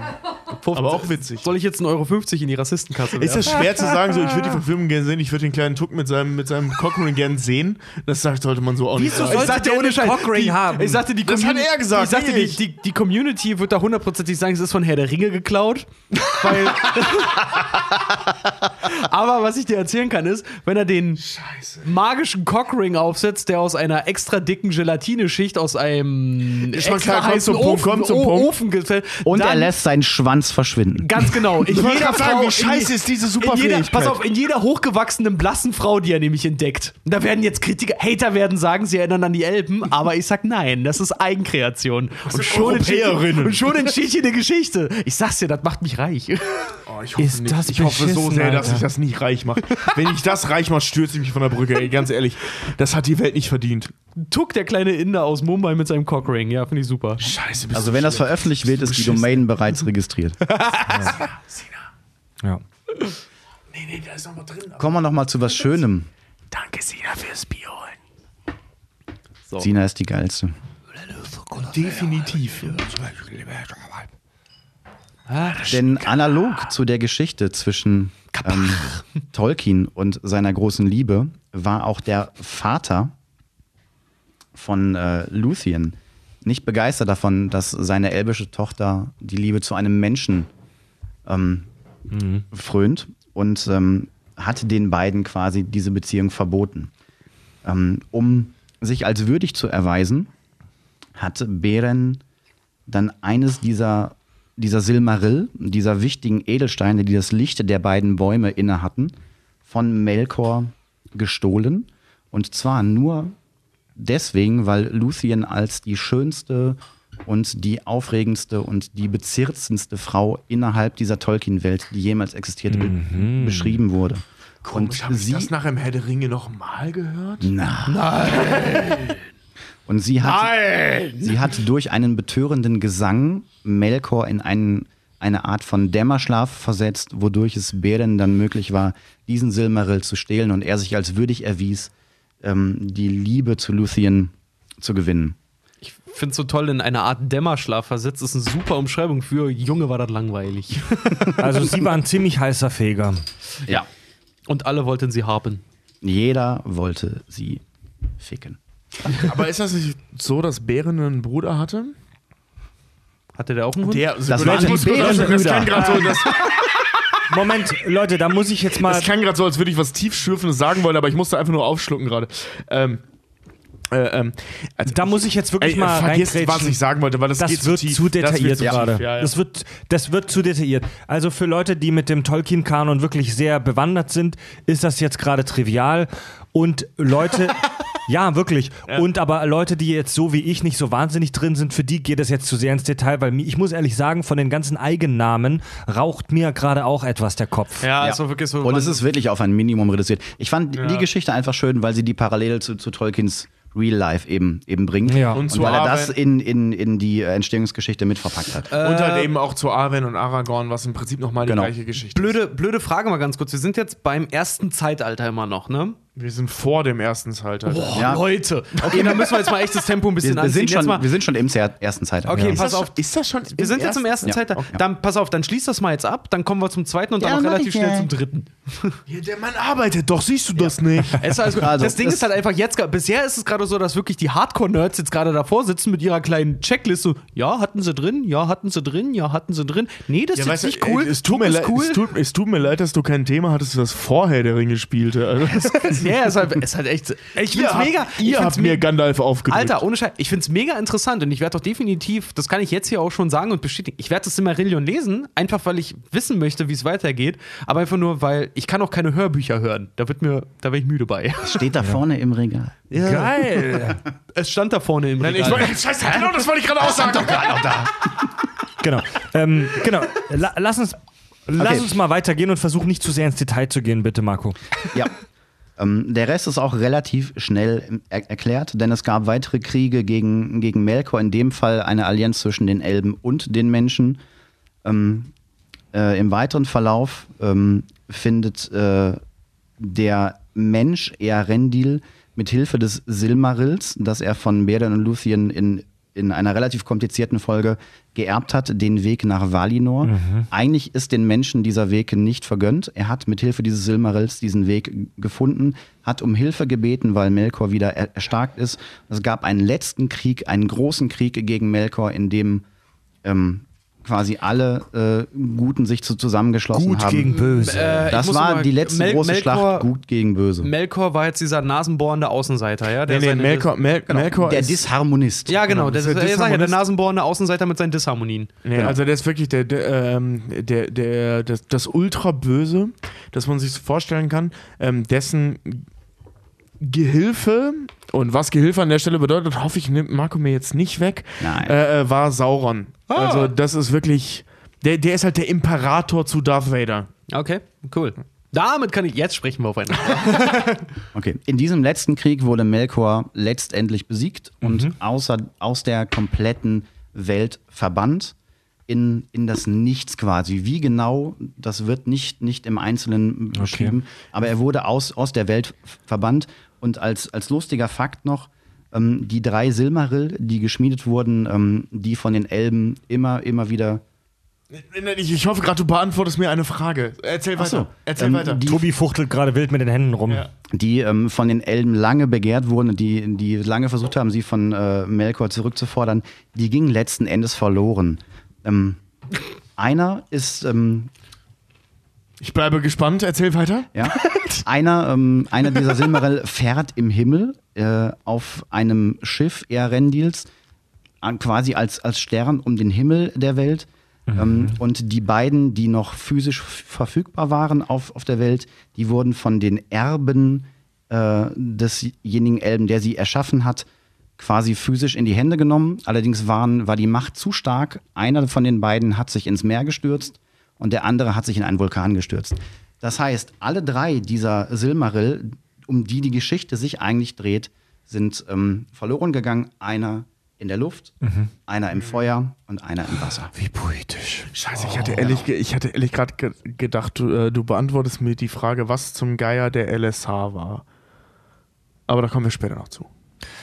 Das, ja, damit, also im Prinzip, äh, warte mal, dieser ganze Zankapfel. Scheiße, im Prinzip jetzt weiß ich es immer noch nicht und jetzt sehe ich gleich, wie stehe ich gleich wie ein Idiot da. Also warte mal kurz, so zusammengefasst ist also diese ganze Grundgeschichte zu Herr der Ringe basiert auf dem Zankapfel zwischen Melkor, ne, dem, dem Obermufti da, Ja. Melkor mit den Disharmonien oder der Dysfunktion, ich weiß es nicht, aber Melkor mit den Disharmonien Der war auch mit und den, den, den Menschen und den Elben über die äh, nicht Verwendung, Nee, also nee, über die Herrschaft über die Silmarillion. Nee, nee, nein, nein, du hattest, du hattest Leute, also lass- ganz wir- grob, wir- wir müssen auf, ganz ich fass es dringend noch mal einen ganz, Nee, ja, ganz grob. da- ich will's fass nur es mal kurz zusammen- ganz, ganz grob haben. zusammen. Ja. Du hattest im Prinzip, du hattest äh, ähm, also die Menschen und Elben eben auf Ada, äh, sagen wir mal, beschränken wir es mal auf Mittelerde. Du hattest die auf Mittelerde und es gab einen gewissen, äh, so ein Göttervolk und eines dieser, dieser, dieser, dieser Wesen in diesem Göttervolk war böse und alle anderen waren gut. Ja. Und die haben Krieg auf, das stimmt, glaube ich, sogar Mittelerde geführt. Also das bricht nicht nur zusammen, das war sogar in Mittelerde. Und äh, die Menschen und die Elben, er hat die ganze Zeit die Menschen außen vor gelassen. Das ist, das ist frevelhaft, weil das ist nicht unwichtig. Das ist dein Thema. Ähm, das ist mein Thema, das deswegen Thema sage ich das. ähm, äh, die haben dann halt mit den Valar, also mit den anderen Valar, Melkor war ja auch ein Valar, was wir ja gerade die ganze Zeit hatten, ähm, gegen diesen Melkor gekämpft, der der krasseste der Valar war, also der Gott des Bösen. Und irgendwann, die haben ihn zwei oder dreimal oder so besiegt, bis er dann irgendwann ins Nichts verbannt wurde. So, also das waren die ersten beiden Zeitalter. Also alle bashen gegen Melkor statt gegen Sauron wie später. Und Sauron war halt ein Gehilfe Melkors von Anfang an. Also Sauron hat auch da schon riesige Rollen gespielt, aber die, die gehen zu tief. Wer oder Deswegen- was? Wer, wer oder was ist Sauron? Was, was Genau. ist das? Dazu komm ist das ich ein, jetzt. Ist das ein Alien? Was soll das sein? Warte mal, Da, da, darf ich jetzt dazu kommen oder bist du noch nicht fertig? Ähm, es gibt noch, noch Weil ich will- zwei also- ganz kurze Teile. Komm nicht auf das- die Maya, dann werde ich knatschig. Nein, nein, es gibt noch, noch zwei ganz kurze Teile, um das Silmarillion abzuschließen. Okay, Mache cool. ich auch relativ kurz. Und Aber wie gesagt, ich finde es mega interessant, aber ich glaube Das ist einfach, mega wird geil, zu, ja, zu, ja. zu umfangreich. Aber Nein, nein, mal, erzähl mal weiter. Ich will, ich will das alles wissen. Ja. Deswegen habe ich so, so kurz und so knackig wie irgendwie möglich gehalten, weil wenn du weiter reingehst, musst du in die einzelnen Familienbande reingehen. In, die, Mm, Kurz und knackig in die in, einzelnen in den Familienbande. Bruder, in die Schwester. Der ist mit der verheiratet, mit der verbandelt. Ich revidiere meine Aussage, ich will das alles wissen. Gib mir keine Zusammenfassung. Jetzt. Lies das verfickte Buch. Gib mir Stoff. Gib mir das Buch. Wie der ITler sagt, RTFM. Was, was, was heißt das? Read the fucking, manual. Google ist dein Freund.com. Der nächste Teil des Silmarillions ist der sogenannte Akalabeth. Das ist der Untergang der Numenora, Ah. einer, einer der ähm, größten Menschenrassen. Ich halte es ganz kurz, versprochen. Nehm mir bitte nichts weg. Ich würde bei Gott, Alter. Sonst sag ich gleich, Aragorn, Aragorn war halt der Typ, den ihr in dem Film gesehen habt. Ja, was soll ich zu den Menschen sagen, ey? Sie sehen aus wie wir. Das war Aragorn. Geil. Nächste. Aragorn war Geiler nicht Typ. direkt ein Mensch. Ja. Er war ein Dunedain. Ja, ja, ja, ja, ja. Behandelt er hat dicke im- Eier und die sind nicht so blau wie sonst. Okay. behandelt im, im Groben ähm, die Geschichte der Insel Numenor und deren menschlichen Bewohner bis zum Ende des zweiten Zeitalters. Der Krieg der Menschen gegen Sauron als Nachfolger von, von Melkor. Ähm, und die Erschaffung des Weißen Baumes, dessen Sprössling später in Gondor steht.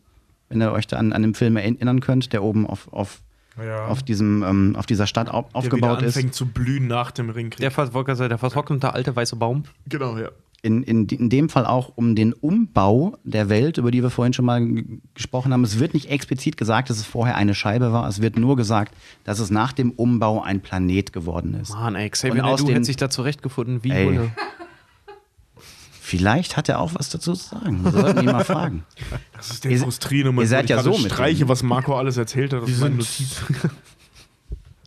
Also der Bau, Bau der Welt wird, wird geändert. ähm, Entschuldigung, ich gucke gerade auf Tobis Notiz und er hat gerade einen dicken, fetten Strich durch seine Notiz mal so, okay, das ist weg. Vor allem, das war leider nicht der erste.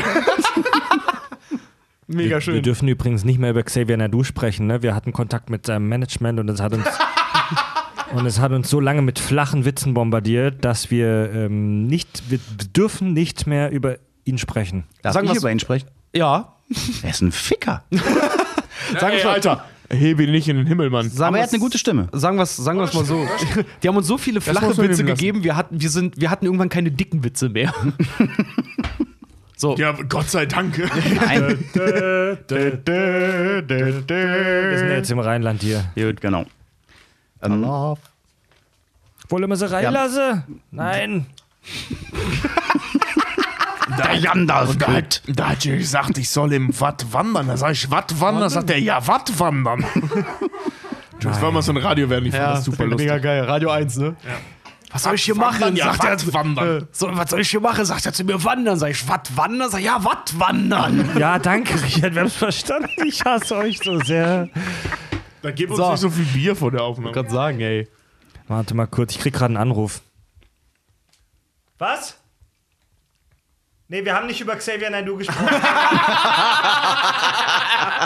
Schneiden wir raus. Okay, alles klar.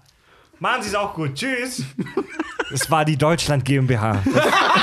Oh, Fred, ich hasse dich so sehr. Ihr glaubt nicht, wie viele Li- Lineale ich in der Post hatte. So, gut. Ich war gerade kurz davor, ihm so einen Gummifrosch ins Gesicht zu werfen. Das war die Deutschland GmbH. Wir sind entlassen. Okay. Scheiße, Mann. gut, weiter.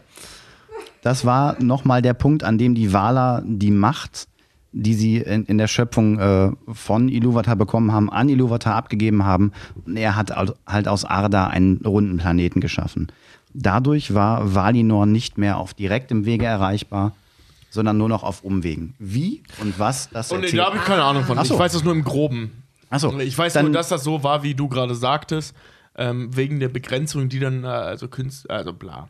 Genau. Also, das war vorher? Vorher war, war Arda ein Teil dieser wahrscheinlich flachen Welt und war auf direktem Wege er erreichbar. Nach der Umstrukturierung ähm, wurde aus der Welt ein Planet und Arda war außerhalb dieses Planeten und war halt nicht mehr auf direktem Wege erreichbar, weil du nicht mehr mit einem Schiff irgendwo um den Planet herumsegeln konntest, sondern musstest mit Hilfe irgendeines Zaubers außerhalb Genau. dieses, dieses Planeten entschwinden. Es Und das Ach konnten so. nur die Elben am, am Ende des dritten Zeitalters und eben auch Frodo. Bilbo, Also deswegen- deswegen die hat Elrond- Idioten, die wir so kennen. Deswegen hat Elrond so einen Stress geschoben, dass es jetzt sein muss, weil es gab so eine Furt, die dann geöffnet wurde Richtung Valinor. Genau. Und ähm, die mussten sie dann halt nehmen und der Rest war halt durch Zauber auch geschützt. Also die hatten gar keine Chance, da hinzukommen, außer durch dieses kleine Zeitfenster und auch nur mit der, mit der Hilfe der Elben, weil nur die Elben durch diesen Zauber über diese Furt fahren konnten. Das heißt, die das war die, Elben- immer diese Reise gen Westen, war halt äh, ähm, diese Furt die geöffnet wurde, ausschließlich für die Elben. Also selbst Bilbo hätte so mit dem Schiff keine Chance gehabt über diese Furt, selbst wenn als sie noch existiert hat. Können wir, können wir mal bitte nicht über dieses Wort lachen, du infantiles Stück Scheiße. Das, Du Furt. das sind jetzt die beiden Typen, die versuchen, über das Wort Bruchsack nicht zu lachen. Scheiße. In der ersten Übersetzung hieß es noch Kerfte. Das heißt, das heißt die Elben, öffnete sich die heilige Kerft und sie sind über ihre Furt eingedrungen. Es ist, wer jetzt lacht, ist nicht mehr erwachsen. das heißt die Elben, die sich verpissen am Ende des dritten Films, fliegen in den Weltraum praktisch. Im Nein. Prinzip ja, über eine Schiffsstraße in eine Art Paralleluniversum, Schrägstrich Weltraum, das wissen wir nicht genau. Ja. Also es Ja. war auch Ja, es ist so ein bisschen. halt- Valinor, Valinor ist so, ist so ein bisschen. Äh, Es wird so ein bisschen offen gelassen, was Para es ist die Parallelwelt irgendwie. Also was wir wissen, ist es ist außerhalb von Ada und Ada ist innerhalb von Ea und Leute, Ea diese- diese nein, nein, lass, Ja, dann lass mich doch mal kurz erklären. Ea ist der der Tolkien-Name für das Universum. Und ähm, was wir wissen ist, Ada ist in Ea, also in dem Universum, und Valinor ist in diesem Universum. Genau. Mehr wissen wir darüber nicht. Wir wissen nicht, ob das ein Nachbarplanet auf einmal ist. Wir wissen nicht, ob das eine andere Dimension ist oder so. Das ist keine Ahnung. stellst dir vor, Wir wissen nur, Wie- es ist beides in Ea. stellst dir vor, wie die Wikinger, die krass gekämpft haben, zu Einherjer werden und dann neben Odin Genau. an seinem Tisch Platz nehmen können. so in etwa, ja. So spannend das ist, ich muss euch ganz ehrlich sagen, ich Letzter find, Teil. Okay, ich Ich finde finde das bisher total spannend. Ich finde es auch es mega ist, spannend. es ist Alter. spannend, aber es ist auch anstrengend wegen diesen Ja. ganzen Eigennamen, die sich so ähnlich anhören. Ja. Arda, Urda, Furda, Niemand Ivan, hat was von Tywin, Oda oder Froda oder Calvin und Ivan Autumbla, gesagt. Kerfte. Otumbla. Kerft. Furt. Und die, die Elben fuhren gern Kerft. Was ist das für ein Wort? Furt, was soll das sein? Das ist doch kein Wort. Kennst du das Wort nicht? Das doch kein scheiß Wort, das ist Alter. ein Flussweg. Das Das, ist- ist, altdeutsch für einen Flussweg. Furt, die Furt. Das ist- Kräuter Fürth. Das ist, wenn du äh, auf einem Festival bist, in der Menge, die Musik hört gerade auf und du unterdrückst den Furz. Das ist Jetzt der mal- Furt. Jetzt mal ganz ehrlich, hast du nie das Wort Furt gehört? Eine, Flu eine Flussfurt? Hast du was zu schreiben? Ich will Richard kurz schriftlich geben, dass er jetzt aus dem Podcast ausgeschlossen, dass er jetzt ausgeschlossen wird. Und ja, Kennst du habe nicht- ich. Kennst du nicht die Fußballmannschaft Greuther Furt? Also den Witz habe ich vor ungefähr 30 Sekunden schon gebracht. Ach, echt? Oh, ja, und du bist, weißt du, du bist so beschissen, dass du den wiederholst. Und der war schon so schlecht, dass keiner darauf Ein reagiert hat. trockener Furt. Ja, habe ich, hab ich echt nicht gehört. Entschuldige bitte. Kann man so einen, Sch- ja, genau. Wie kann man einen Witz, auf den nicht mal du reagierst, wiederholen? Ey, was soll denn das heißen? Okay, bringen wir das Silmarillion äh, Ich werde zum das Abschluss. Ich werde das zukünftig voll als Schimpfwort nehmen. Ich werde immer sagen, du alte Furt. ähm, sorry, darf, darf ich kurz diesen, diesen unpopulären Vorschlag bringen, dass wir nach dem Silmarillion mal kurz fünf Minuten Pause machen? Gerne. Das müssen wir kurz mal sacken lassen. Gut. Ja. Hört sich sehr vernünftig an. Außerdem muss Das ich meine letzte- Notiz nochmal checken, was da übrig geblieben ist. Weiter. Boah, Alter. stirbt, man, stirbt man nicht da dran. Das letzte Kapitel heißt von den Ringen der Macht und dem dritten Zeitalter und handelt von der Ringgeschichte, die wir alle kennen. Deswegen den Stift ähm, zurück. brauchen wir da nicht mal kurz drauf eingehen, das habt ihr alles im ersten Podcast gehört. Achso, ich brauche den Stift doch nicht zurück. Also Frodo, Ring, Tod, Feuer, König, Jubel. Okay, Fertig. das war das dritte Zeitalter. Mhm. Und was wissen wir über das vierte Zeitalter? Dass da, da also äh, am Ende von äh, die Rückkehr des Königs wird ja das Ende des dritten Zeitalters eingeleitet. Das wird im Film auch wortwörtlich so gesagt. Was wissen wir über das darauffolgende vierte Zeitalter? Ähm, ich, äh, also ich kann, ich kann so über die ersten 120 Jahre davon erzählen. Ähm, die ersten 120 Jahre ähm, waren halt wirklich das Zeitalter der Menschen. Das war noch äh, zu Lebenszeiten Aragorns, also ähm, und mit seinem neuen Namen, auf den ich später zu sprechen komme. Ähm, der hat da halt eben als König äh, Arnors und Gondors regiert. Was Arnor ist, kommen wir später zu. Und lass mich raten, er war ein fantastischer König. Er war ein fantastischer König, natürlich war er ein fantastischer König, er war scheiß Aragorn. Und ähm, das, äh, soviel ich weiß, endete das vierte Zeitalter damit, dass Tolkien gestorben ist. also, ja, ja, wirklich. Also, das, das war das Zeitalter der Menschen. Das war irgendwie festgesetzt auf, äh, auf 200, was, du hast vorhin schon mal erwähnt, ne? 240 Jahre. oder 220 was? Jahre Also ungefähr. 220 Jahre.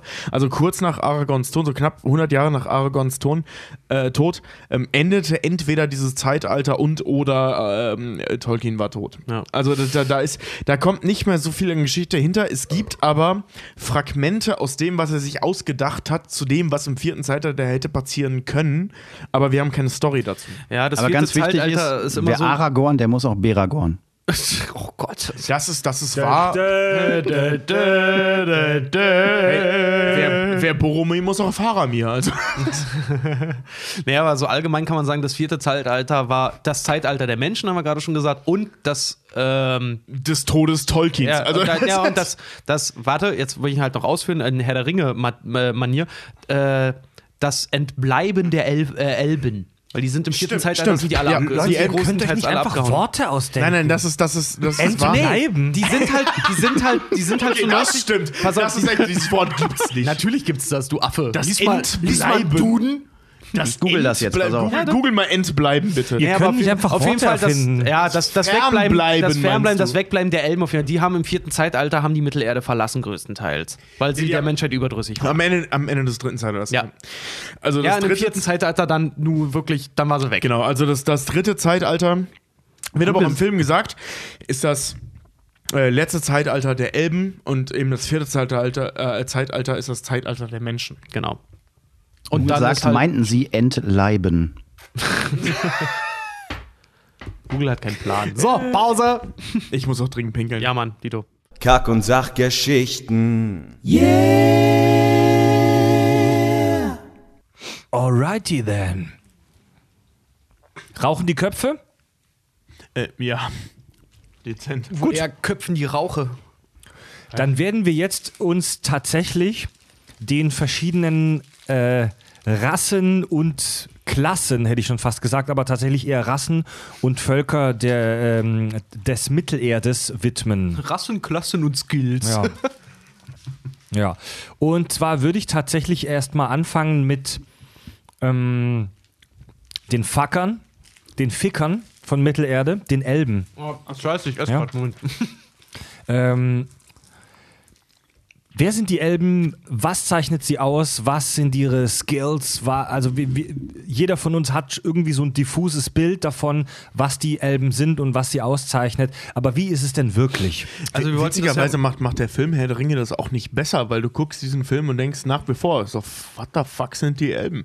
So abgesehen davon, dass das Legolas ein krasser Typ ist, aber es und, und, und Galadriel und so, aber trotzdem, du erfährst praktisch nichts über Ja, die Elben. ja. Also nur, dass, dass sie da sind, dass sie krass sind, dass sie unsterblich sind, dass sie alt sind und dass sie nichts machen.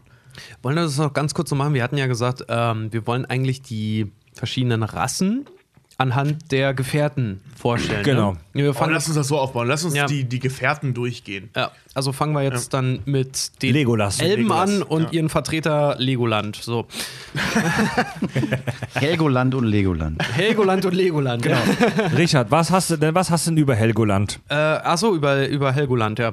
Also Legolas ist Helgoland ist eine, Kü äh, eine Insel vor der Küste Deutschlands. Deutschlands einzige Hochseeinsel. von Tolkien erschaffen, auf jeden Fall. nee, also äh, Legolas der Elb. Äh, Legolas bedeutet in, er ist ein Sindarin. Äh, Legolas bedeutet in Sindarin bedeutet so viel wie Grünblatt.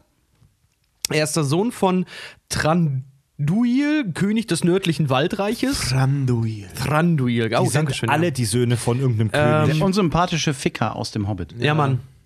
Wollen wir den Ähm, Hobbit einfach nicht besprechen? Nein, Mann. Und Ja. so tun, als würde es den Film nicht geben? Nee, die sind, die sind unkanonisch. Jedenfalls, wie gesagt, er ist Sindar, also ein Waldelb oder auch sogenannter Grauelb. Äh, Und Elbenprinz aus dem Düsterwald. Er ist der einzige Elb in der Gemeinschaft des Ringes. Geboren wurde er circa 1000 bis 2000 Jahre vor Beginn des Ringkrieges. Genau wird es leider nicht gesagt, auch im Fanwiki. Ich habe nachgeguckt. so alt. Der, der ist mega Alle alt. Elben sind so alt. Der ist mega, mega alt. Also äh, es wird sogar, ich habe mehrere Angaben gefunden. Die meisten sagen 1000 bis 2000 Jahre vor Beginn der, der Kriege. Manche sagen 1000 bis 1500 Jahre. Aber was Also soll die ist- Er Haarspalterei? ist, er ist so mindestens 1000 Jahre alt. ja, der ist mega alt schon. Also der Ringkrieg beginnt, äh, Marco, korrigiere mich, 3000 Schlag mich tot des dritten Zeitalters. Ja, Genau. genau. Insgesamt sind es 10.500 und ein paar zerquetschte Jahre. Ja, das des- dauert des ewig, ewig lange. Ja. Also in dieser Zeitspanne ist Legoland halt wirklich irgendwie noch ein, ja, ein Teenie, wenn du so möchtest. eigentlich. So Teenie-junger Erwachsener fast schon. Egal. Jedenfalls, er ist im Bruchtal, äh, wo er dann ja Teil der Ringgemeinschaft wird. Er ist im Bruchtal, weil er tatsächlich nur dort ist, um eine Botschaft seine Fa seines Vaters zu überbringen, und zwar, dass Gollum entkommen sei aus seiner Gefangenschaft. Deswegen ist er im Bruchtal. Das ist eine, das ist eine mega interessante Backstory. Ähm, diese Nummer, dass, dass Gandalf Aragorn Gandalf und Aragorn versucht haben, ähm, Gollum zu finden. Aber Ja. da, kommen, da kommen wir später, da komme ich später nochmal Ja. zu bei Aragorn. Okay, ebenfalls, äh, Legolas ist halt in Bruchtal, um die Nachricht zu überbringen von seinem Vater, dass Ja. sie die Nachricht erhalten haben, dass Gollum aus seiner Gefangenschaft entkommen ist, entlassen wurde, was auch immer. Ähm, er dient in Bruchtal dann selber als Abgesandter seines Volkes im Bruchtal, weil äh, Elrond McBong die Leute da eingeladen hat und Legolas als Abgesandter seines Volkes dorthin gesendet wurde. Ähm, wie gesagt, er wird Teil der Agent Ringgemeinschaft nach Trennung der Gemeinschaft. Also wir wissen ja jetzt aus der letzten Folge äh, nach Die Gefährten teilt sich die Gemeinschaft des Ringes ja auf. Nach dieser Trennung geht er mit Aragorn und Gimli nach Rohan, um in der Schlacht von Helms Klamm zu kämpfen. Anschließend gehen sie auf den Pfad der Toten in Richtung Minas Tirith, um ihre letzte Schlacht auf dem Pelennor-Feldern gegen Sauron zu kämpfen. Also er ist die ganze Zeit wirklich beim Shit halt dabei. Ähm, Er ist das ist seine halt immer bei Aragorn. das ist seine Lebensgeschichte bisher oder sein Werdegang bisher soweit in Herr der Ringe, in dem, was wir kennen. Nach Aragorns Krönung, also wirklich danach, bereist Legolas Mittelerde mit Gimli zusammen, weil zwischen den beiden hat sich eine mega dicke Freundschaft halt wirklich einfach entwickelt. Die sind wirklich danach do. Ne? Krass. Was halt wirklich auch un undenkbar war, weil äh, Gimli als auch Legolas, oder eigentlich Gimli, Legolas ja absolut hasst. Also Zwergen und Elben, Genau. gerade Waldelben, sind Ja. mega verhasst gegeneinander. Und er nimmt ihn aber auch tatsächlich dann mit auf seiner Reise so ein bisschen. Also er wird so ein bisschen der, ja, was kann man sagen, der Blogger Mittelerdes, der die ganze Welt dort bereist und sich anguckt, was es überhaupt in Mittelerde alles so gibt. Ich hätte nie gedacht, dass ich eines Tages neben einem Elb sterben würde. Wie wäre es mit, mit neben einem einem Freund? Das würde mir gefallen. Ähm, Sehr, sehr schöner Moment in dem Film. Ja. Also, sehr, sehr schöner Moment. Wie gesagt, solange wie Aragorn König ist, bereist er Mittelerde mit Gimli zusammen. Nach Aragorns Tod baut Legolas ein graues Schiff, in welchem er und Gimli dem größten Strom Mittelerdes, den Anduin, beseg besegeln und anschließend nach Valinor verschwinden. Ach, echt? Gimli geht mit nach Ja, Valinor? ja, und zwar Legolas darf gehen und nimmt Gimli mit.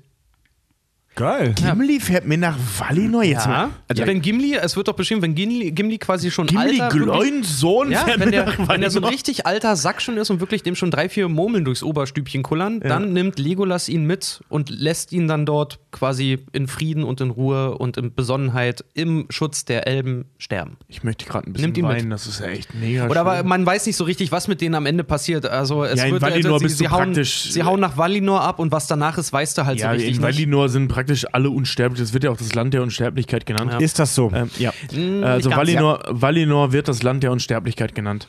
Ähm, das ist so, das ist halt das Land der Valar, also sprich dieser, dieser Einor, diese, dieser ähm, äh, also wirklich überkrassen Geistwesen, ähm, die erschaffen wurden, was wir vorhin äh, am Anfang schon mal hatten, ähm, die leben da und alle sind da einfach unsterblich. Nee, Daher eben, kommt, eben, eben nicht. Eben nicht. Das ist halt das Ding, weil in Valinor dieses Recht der Unsterblichkeit, das ist den Elben zugrunde gelegt. Das heißt, alle anderen, die mitkommen, die Hobbits, die Zwerge, Menschen, wer auch immer dort noch mit Zutritt hat, die sterben früher oder später. Die Elben haben aber. ist das so? Weil das, ja, das wird ja definitiv, also ich meine, du nicktest gerade auch so vehement, das wird das Land der Unsterblichkeit Also genannt. ich- ja, aber ich nur glaube- der, weil, weil die Elben die einzigen sind, die sich als unsterblich äh, sehen dürfen. Ich glaube, dass jeder, der von den Valinor, ähm, von den Valar nach Valinor eingeladen Genau, ja. wird, auch an der Gabe der Unsterblichkeit teilhaben darf. Aber ich kann mich auch irren. Weil, weil, weil das Ding ist, diese, diese Gabe der Unsterblichkeit, das ist ja nicht der Fakt, dass Elben, äh, Elben einfach unsterblich, also dass, sie- dass sie keinen Zellverfall haben, Ja. sondern dass sie halt eben äh, ähm, durch, durch diese ähm, viel nähere Verwandtschaft zu den äh, zu Valinor, nicht zu den Valar, sondern zu Valinor, also diese, diese viel Ja. krassere Nähe zu Valinor haben, ähm, unsterblich sind. Und Ja. weil Elfen und äh, Elben Was ist und für eine scheiß Menschen Erklärung? Ja, ja, Ja, lass, mich, das- lass mich das das, halt- ausführen. das- Elben da und Menschen hinnehmen. sind, sind im Prinzip gleich erschaffen. Das sind beides Kinder, weil, boah, scheiße, ich vergesse den Namen von diesem. Gott immer. Iluvatar. Iluvatars. Ja. Ähm, sind, das sind die Kinder Iluvatars, die Elben und die Menschen. Ja. Die sind praktisch gleich erschaffen. Nur, dass Elben halt äh, äh, krasser sind und die Menschen mehr sind. Also, ne, es ist so, so, so ein Ausgleich. Es gibt Ja. mehr Menschen, dafür sind die Elben krasser. Und die Unsterblichkeit begründen die Elben ja auch immer damit, dass äh, zu ihrer Nähe zu, zu Valinor. Ähm, es wird nie gesagt, dass, also ich meine, korrigiere mich, Marco. Aber es wird nie gesagt, dass die Elben unsterblich sind, weil sie Elben sind oder weil sie äh, Komm- kommen wir gleich oder zu. weil Wein, Valinor irgendwas macht, sondern immer nur durch ihre Nähe zu Valinor. Kommen wir- kommen das Valinor zu. wird, die, Komm, wird der Tobi, Ort komm, der komm, Tobi, komm ich, komm ich gleich Das zu. ist mir Komm auch gerade zu schwurbelig. Du hast gerade fünf Minuten gesprochen, Komm ohne ich- was zu sagen. Komme ich auch gleich zu. Pa pass mal auf. Okay, Willkommen im Herr der Ringe-Universum. Machen wir mal kurz, pass auf, machen wir mal kurz Legoland weiter. Zu seiner Erscheinung, um Tolkien zu zitieren. Er war groß wie ein junger Baum, schlank, außerordentlich kräftig, in der Lage, blitzschnell einen großen Kriegsbogen zu spannen und einen Nahschool niederzustrecken. Ausgestattet mit der enormen Lebenskraft elbischer Körper. Äh, er war so abgehärtet und unempfindlich für Wunden, dass er nur mit leichten Schuhen bekleidet über Felsen und durch Schnee ging.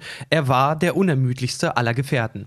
Also das ist so ein bisschen echt der un, un äh, er war echt. der, Gumm, der Gummibaum der äh, Elben. Also er ist äh, echt, Quatsch, der Gummibaum ähm, der Gefährten so ein bisschen. er ist so ein echt so ein prototypischer Elb, so ein Superman einfach. Ja, so ein bisschen schon, ne? Man sagt ja auch immer, weißt du, hier World of Warcraft ist, was haben äh, Elben und ein Bund Schnittlauch gemeinsam?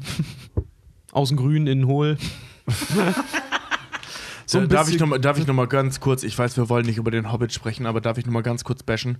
Ähm, falls ihr euch fragt, was wir in der ersten äh, Folge über, ähm, äh, mit Deus Ex Machina meinten und ihr das mit der Ja. Zombie-Armee nicht verstanden habt, guckt euch Legolas in der Hobbit an, Ja, in Mann. allen drei Teilen. Wenn es ein ist, Problem gibt, Legolas taucht auch, bringt Ja. alle um und verschwindet wieder. Ganz genau. Das ist eine Deus Ex Machina. Ja, und das ist auch furchtbar. Das hat auch die Hobbit-Filme ganz stark mit kaputt gemacht, obwohl die eh schon Es war nicht waren. nur das, aber das war das, was mich am Ja, es meisten war so ein bisschen genervt hat. Streuseln auf dem Haufen Scheiße, dass es eh schon war. Okay. Das hat mich wirklich am meisten genervt. Kommen wir zu den, Ja. zu den Elben. Also, das ist wirklich so, das ist der Lebensweg und der, der, der Werdegang von Legolas. Mehr gibt es zu dem tatsächlich ex nicht so viel zu sagen, außer man würde jetzt hardcore ins Detail gehen.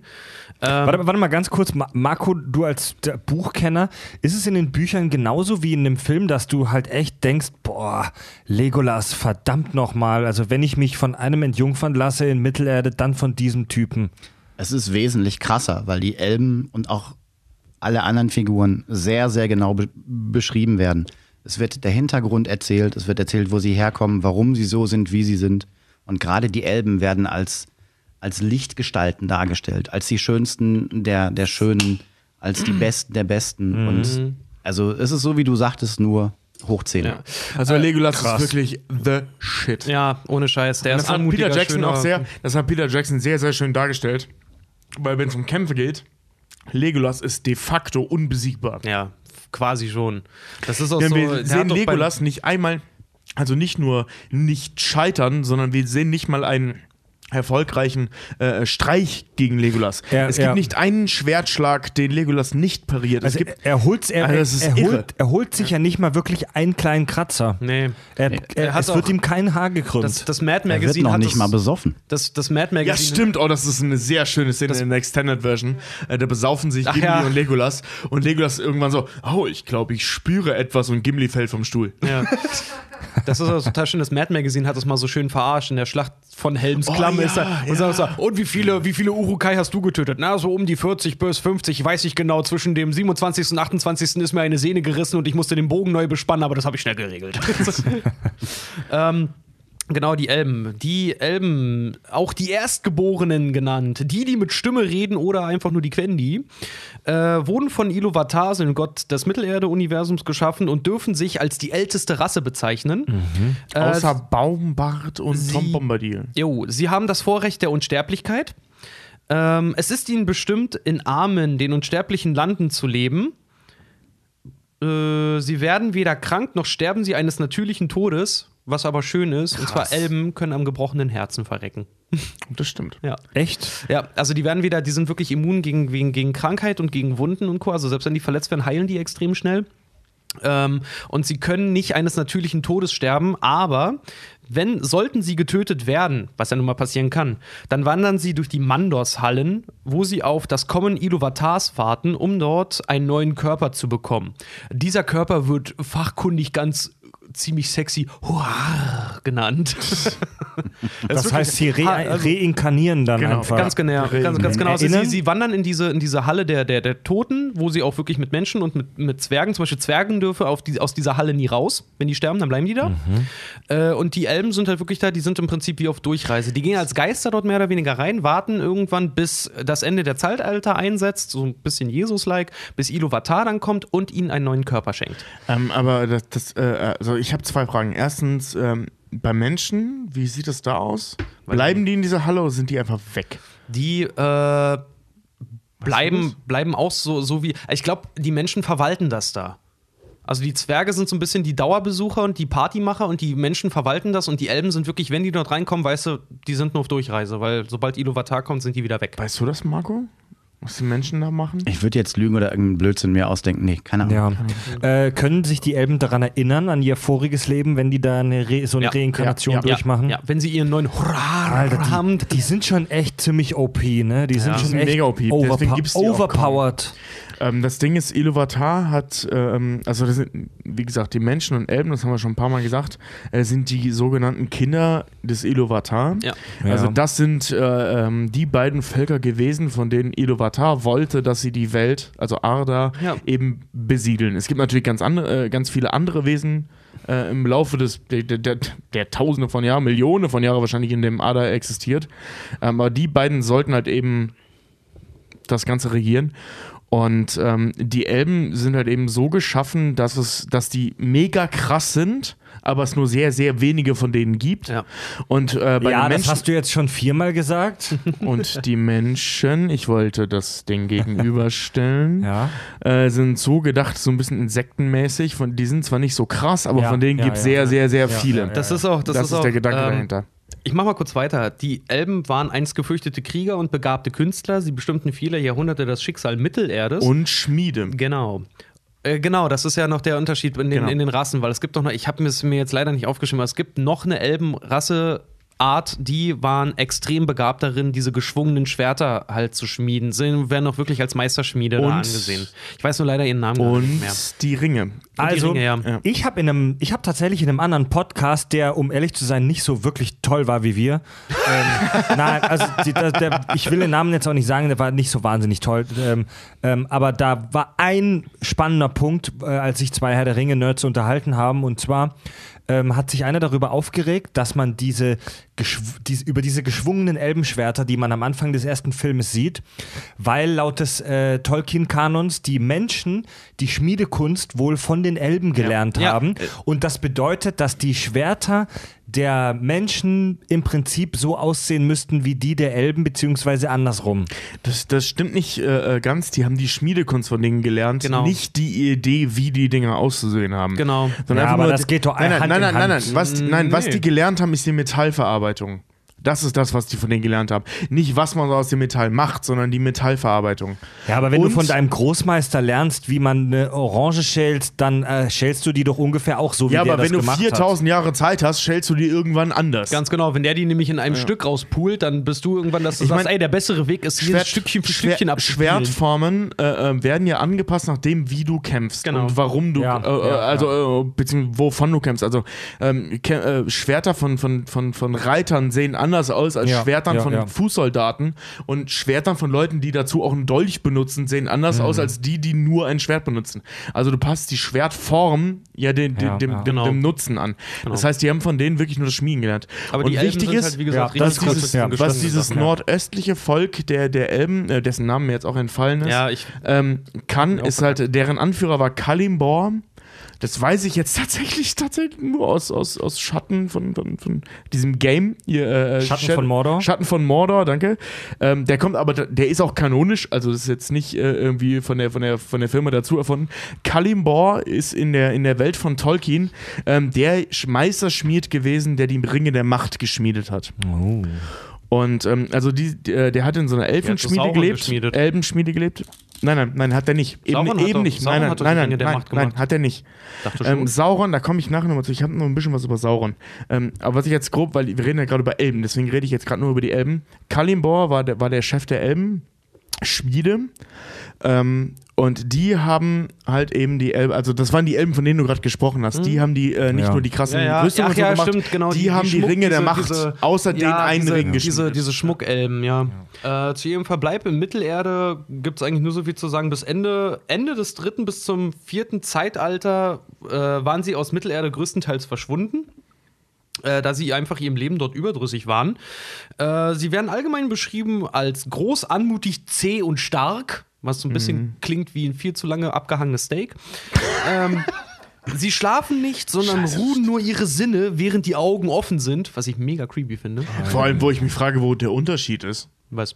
Zwischen Schlafen und dem, was du gerade erklärt, erklärt hast, abgesehen von den offenen Augen. Naja, Naja, sie sie schlafen. ihre, ihre Sinne halt, ne? Also das heißt, wenn Ja, du, okay, wenn du aber- ein hammerkrasser Elb bist und alles mögliche um dich herum rumkriegst, wenn alle anderen pennen und du einfach mal merkst, jetzt ist gerade mal Sendepause, jetzt Stimmt, kann die- ich die, runterschalten die, Sinn, halt. die Sinne sind krasser. Ja. die chillen halt. Die Ja. schlafen nicht, die chillen nur. Nee, Ja. weil, weil die sonstige Erklärung ist im Prinzip das, was der Mensch beim Schlafen im Prinzip auch macht. Ja, genau. Aber die Tatsache ist halt, dass Elben krassere Sinne Jetzt haben. überleg dir mal, wenn die schlafen würden, dann Legolas, der wäre wie so ein Kind, was zu lange im Kindergarten gepennt hat. Lass mal Orks töten. Also, die, die, also Ich mein, als, so, genau so ist er nur immer mit diesem Blick so. Ja, das ist leider kein Video, aber ich, ich mime ihn stumm. Ja, ich Und meine, alle wenn wissen, du, was gemeint wenn, ist. Wenn, wenn, wenn du schläfst, bist du ja, bist du ja unbewusst. Also du, du kriegst nicht mit, was um dich rumgeht, wenn nicht gerade neben dir ein China-Böller zündet. Aber die Elben machen halt wirklich nur die Augen zu und fahren sich runter. Aber wenn du die ru mit ruhiger Stimme ansprichst, hey, Legolas, dann sagt er, was geht? Oh scheiße, ich habe mir die andere Elbenart, glaube ich, sogar aufgeschrieben. Ah, egal, ich sehe es gerade hier mal. Mega unheimlich. Ähm, die Elben sind mit, Noldor. mit, elf, mit etwa 50 Jahren sind sie ausgewachsen bereits. Ist Immer- immerhin. Äh, immerhin, ne? So mit 50 haben wir schon einen Fuß im Grab. Hey, es gibt, es, gibt, es, gibt ein, es gibt einen Hai auf diesem Planeten, der, der, der Grönlandhai oder der Eishai, der will mit 150 Jahren erst geschlechtsreif. Wahnsinn, der stammt auch von den Elben ab. Also, ähm, Jetzt fass halt nicht so weg, das ist voll die coole Information, die ich dir gerade gegeben habe. äh, sie sind laut Tolkien sind sie keine besseren Wesen als die Menschen. Also sie wurden nicht angelegt als bessere Wesen als Menschen, sondern sie sind lediglich extremer in ihren Eigenschaften. Und das finde ich halt mega interessant, weil sie werden nicht, obwohl sie so mega imbar sind und so total perfekt eigentlich wirken, äh, sie sind einfach nur extremer. Sie sind größer, stärker, geschickter, schöner, intelligenter, um mal die positiven Sachen auszuführen, aber auch im gleichen Atemzug skrupelloser, brutaler, arroganter, eitler und stolzer als die Menschen. Oh, ah, Ja. echt? Ist das so? Ja, Das- das also die ist- sind auf keinen Fall sind die wirklich eigentlich ein Volk, an dem man sich, klar, an dem man sich orientieren kann, weil sie halt so alt und weise sind, aber wenn sie wollen, können sie um einiges grausamer und brutaler sein als der schlimmste Mensch. Das, das ist in dem Buch ein ganz, ganz großes Thema, dass die Elben halt eben so unfassbar skrupellos sind. Also diese, diese, diese Kälte von den Elben ist in dem Buch echt ein Thema. Das Ja. stimmt, die wirken. Also ist, ist es so, dass man in den Büchern irgendwie mal das Gefühl kriegt, so die Elben sind doch eigentlich Arschlöcher? Du guckst dir an bei, bei äh, der Hobbit. Also Scheiß auf den Hobbit, scheiß einfach auf den Hobbit. Ja. Aber ja, aber sie, recht, sind, sie, sind schon, ja. sie sind schon ziemlich kalt, so alleine, alleine, äh, klar, sie sind sich vieler Konsequenzen halt auch irgendwie bewusst, er hat gerade aber. Marco gefragt, aber rede Oh, weiter. entschuldige bitte, wusste ich, äh, wusste ich nicht, entschuldige. Ja, dann erzähl. Also ich hatte das Gefühl nicht. Ich könnte aber verstehen, wenn das Gefühl bei dem einen oder anderen aufkommt, ja. Ja. Echt? ich- hattest, hattest du echt nie so einen Moment, wo du dachtest, ey, jetzt fickt euch doch, ihr arroganten Penner? Nicht, nicht Ich habe in, in, in, in, in den äh, Hobbit-Filmen habe ich wirklich auf den einen oder an, anderen Elben Hass gehabt, weil der Schauspieler ihn einfach so negativ dargestellt hat. Aber nicht, weil die Figur so negativ war. Ja. Ähm, wenn du jemand wärst oder ein Wesen wärst, was seit drei oder 4.000 Jahren unterwegs ist und einfach eine scheiß Tonne mehr Erfahrung und mehr Wissen und mehr Intelligenz hat als ein Mensch oder jedes andere Lebewesen, Ja. dann wärst du wahrscheinlich genauso. Legolas, Ich glaube, Legolas hat zum Beispiel im Buch so einen so einen Moment. Ähm, obwohl zum Beispiel Aragorn um einiges jünger ist als er, folgt Legolas ihm und äh, ähm, sagt halt auch solche Sprüche wie: äh, Entschuldige, dass ich an dir gezweifelt habe, niemals hast, hast du uns fehlgeleitet. Also er unterstützt ihn halt auch in seiner Führungsposition. Auf der anderen Seite ist er auch im Buch, wenn sie bei Galadriel sind und diese ganze Welt dort sehen, diesen Wald, äh, sagt Aragorn allen äh, nicht nur Gimli, dass sie Tücher vor den Augen tragen sollen, weil sie nicht würdig sind, das zu sehen. Und da wird zum Beispiel Legolas mega wütend auf ihn. Ja.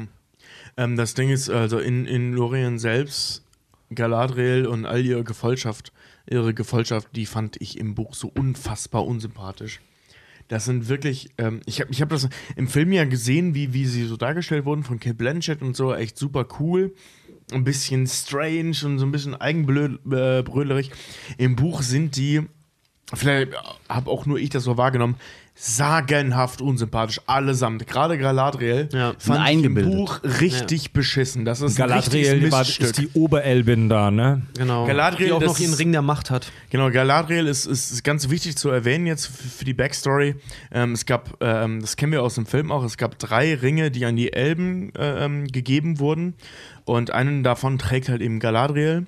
Und sie ist äh, die Führerin der, der, wie hießen die, Noldor? Ja, ich habe Ihre, da die ja, Noldor? genau die, die, die Und- verschiedenen Rassen. Genau, und das ist echt ein richtig, also Galadriel ist echt eine richtig, richtig krasse Person. Und sie ist halt super unsympathisch. Ja. Also im Film geht so, im Buch unerträglich, fand ich. Äh, Tobi hat es gerade schon äh, gesagt, also zu den verschiedenen Unterarten. Es gibt die Tiefelben, das sind die Noldor. Äh, die Grau- und die grünen Elben, das sind die Sindar und die Lyquendi. Wie unterscheiden die sich? Tatsächlich teilweise in der Hautfarbe, so ein bisschen.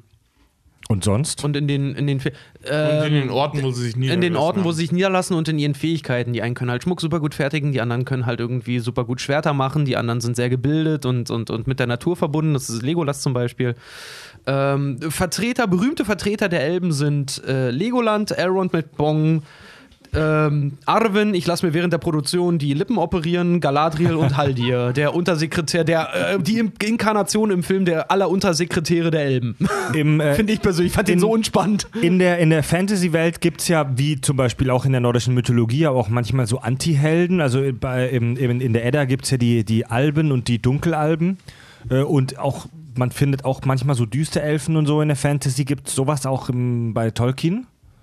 So eine, so eine Art Anti-Elben? Ja, die Orks im Prinzip, ne? Äh, Ja, das ist ein Ja, das anderes zählt Thema, ja nicht, aber, aber wie- wüsste ich jetzt nicht, was okay. Marco? Also es gibt Es, es gibt ähm, die Unterscheidung der Lichtelben und der Dunkel. Es gibt die Unterscheidung der Licht- und der Dunkelelben. Genau. Die Ah ja, wird genau, aber nicht nach, nach Gut und Böse, sondern nach Zugehörigkeit entschieden, sondern eher die Lichtelben sind diejenigen, die ähm, in Valinor waren, als die beiden Bäume, über die wir vorhin geredet haben, noch blühten. Und die Dunkelelben sind die, die entstanden sind, als die beiden Bäume nicht mehr blühten. Genau, und das Interessante, das Okay. hatte ich nämlich auch gelesen, zum Beispiel die ähm, Grünelben, genau, die Grünelben, zu denen ja auch Legolas gehört, die gehören tatsächlich zu der Truppe, als es sich darum entschied, ob sie jetzt nach Ada runterlaufen oder nicht, die auf dem Hacken kehrt gemacht haben und gesagt haben, wir machen unseren eigenen Scheiß mit Blackjack und Nutten im Wald.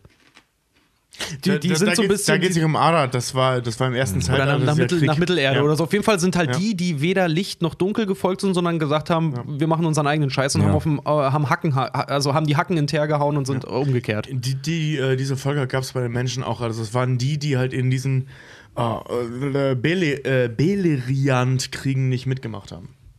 Jo, ja aber das Menschen. das wär's auf jeden Fall zu den Elben. Das war also, die, die, Ja. also Was zur können wir Erklärung, was sagen? Beleriand ist, das waren die, äh, was, was Marco vorhin sagte, die Kriegen im ersten und zweiten äh, Zeitalter. Was können wir zu den Elben abschließend sagen? Ja, die Ficker vor den Herren und die arrogante, arroganten Models Mittelerdes, die zufällig auch kämpfen können. Wenn du abends in die Stadt gehst und ein Elb steht neben dir, der kriegt alle Weiber. So ist es. Ja. Ich, ich würde den auch wegmachen. Egal ob Mann, Frau, völlig egal. Ich würde auch aber, Orlando Bloom aber wegmachen. warte mal jetzt. ähm, also der, der, Elb, der Elb kriegt eigentlich alle. Aber will der Elb auch alle kriegen? Würde, würde ein Elb sich mit einem Menschen einlassen Gute Überleitung zur nächsten, zum nächsten Charakter. für die nächste, in Anführungszeichen, große Rasse des Tolkien-Universums und zwar die Menschen. Ja, wir haben innerhalb äh, Fellowship of the Ring zwei Menschen, das sind einmal äh, Aragir, äh, Aragir, Aragorn und, und Boromir. Und ähm, vor allem Aragorn ist ja, ja super interessant, weil ich glaube, jeder, jeder liebt Aragorn in diesen Geschichten. Das ist einfach ein mega geiler Typ. Er ist dazu gefühlt schon einer der Protagonisten, definitiv. Also er ist Nicht halt, nur gefühlt. er ist halt echt also der Helden der Geschichte, ne? Ja. Also wenn man jetzt mal Sam außen vor liest, Der härteste vorlässt, Sympathieträger. Ich halt so ein riesen Sam-Fan bin, wie ich schon ein paar Mal erwähnt habe, ist halt er der eigentliche Held. So, ne? Also Sam und Aragorn sind so die Helden dieser ganzen Geschichte. Und Aragorn, ähm, wie wir wissen, ist ein Mensch. Jeder, der die ähm, Extended Version gesehen hat, ist, weiß, dass Aragorn nicht nur ein Mensch, sondern auch ein Dunedain ist. Das sagt Eowyn in einem Gespräch mit Aragorn, als Aragorn ihr ähm, offenbart, dass er 87 Jahre alt ist. 87 Er ist Jahre. 87 Jahre alt zu Beginn der Handlung, beziehungsweise in der Mitte sieht, der er, Handlung. sieht, er sieht im Film keinen Tag älter aus als 86. Tja, jung geblieben. Der ist, äh, feiert auch seit mehreren Jahren seinen 19. Geburtstag wahrscheinlich. Ja, also in der Extended Version, wie gesagt, wird das gesagt, in der, in der ähm, Kinoversion wird das völlig außen vor gelassen. Und alle, die die Extended Version gesagt, äh, gesehen haben, denken so, was, wieso ist der Typ so fucking alt und sieht so jung aus? Ähm, und warum hat er schon so viel erlebt und warum ist das so ein krasser Typ? Ähm, ich würde jetzt mal gerne einen Schwung ausholen, halt eben auf die Geschichte der Menschen. Danach komme ich zu Aragorn zurück.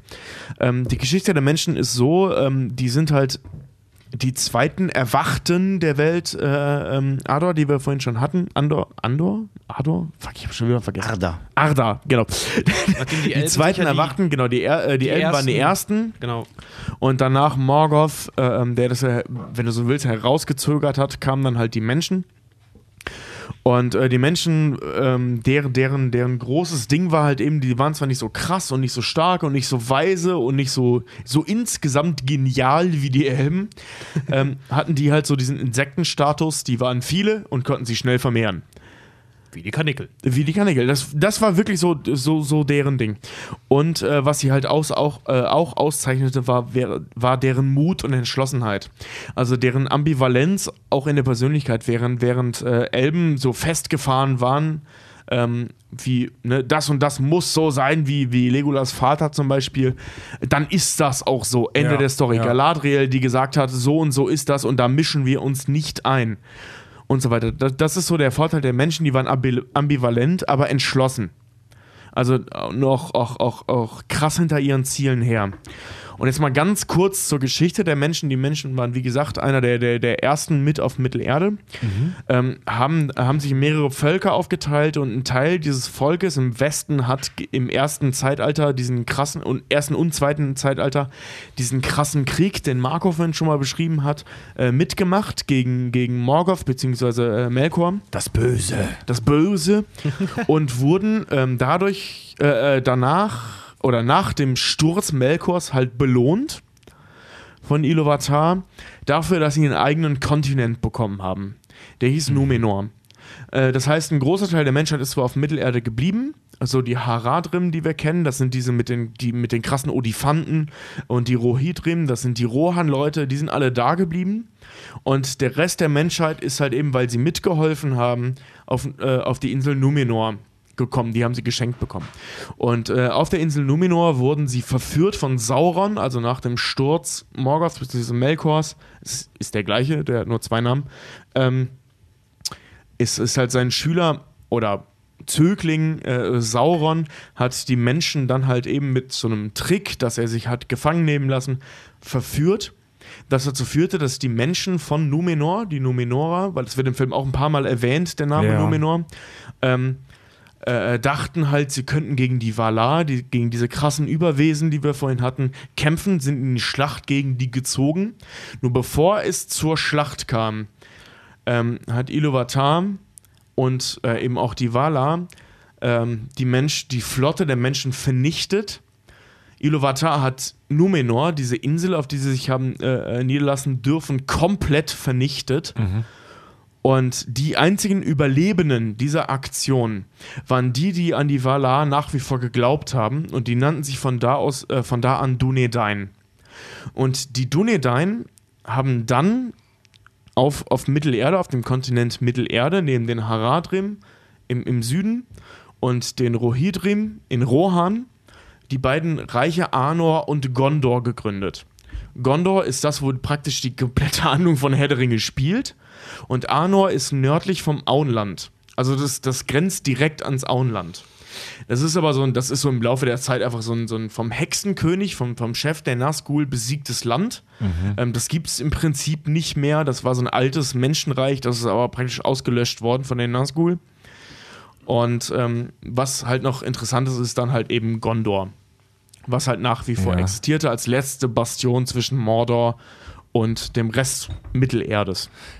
Äh, Aragorn ist aber ein Mensch, Nein, sagst du. Aragorn, äh, Aragorn ist ein Dunedain. Und die sind alle so langlebig. Genau, also Dunedain ähm, sind halt, äh, äh, oder anders angefangen, die, die Menschen, die nach Numenor kommen durften, also die, die belohnt wurden mit diesem Kontinent, wurden eben auch belohnt durch praktisch Krankfreiheit. Also die, die, Ja. äh, die, die wurden nie krank und wurden sehr, sehr alt. Und die Dunedain, also die danach dann noch überlebt haben, also die überlebenden Numenor, die sich in Mittelerde niedergelassen haben, die dann Dunedain genannt wurden, ähm, die hatten immer noch diesen, diesen Segen, dass sie sehr alt wurden. Wobei das Königsgeschlecht der Numenor noch viel, viel älter wurde als alle anderen. Ja. Und zu diesem Königsgeschlecht gehört äh, halt eben auch die, die, die, äh, diese, diese ganze Linie Isildurs. Wer war Isildur nochmal? Isildur war derjenige, der in diesem mega epischen Schlag in dem Film den Ring von Saurons Hand schlägt. Den man ganz am Anfang des ersten Filmes sieht. Genau. Genau, mit Und- dem zerbrochenen Schwert den Ring abgeschlagen. Genau. Genau, ja. Ja. Und ähm, dessen, dessen Vorfahre war. Schwert Halt, seines Vaters. So. äh, also kleiner Side-Fact: dessen Vorfahre, von, also der Vorfahre von Isildur war Elendil. Und das ist der Bruder von, von Elrond.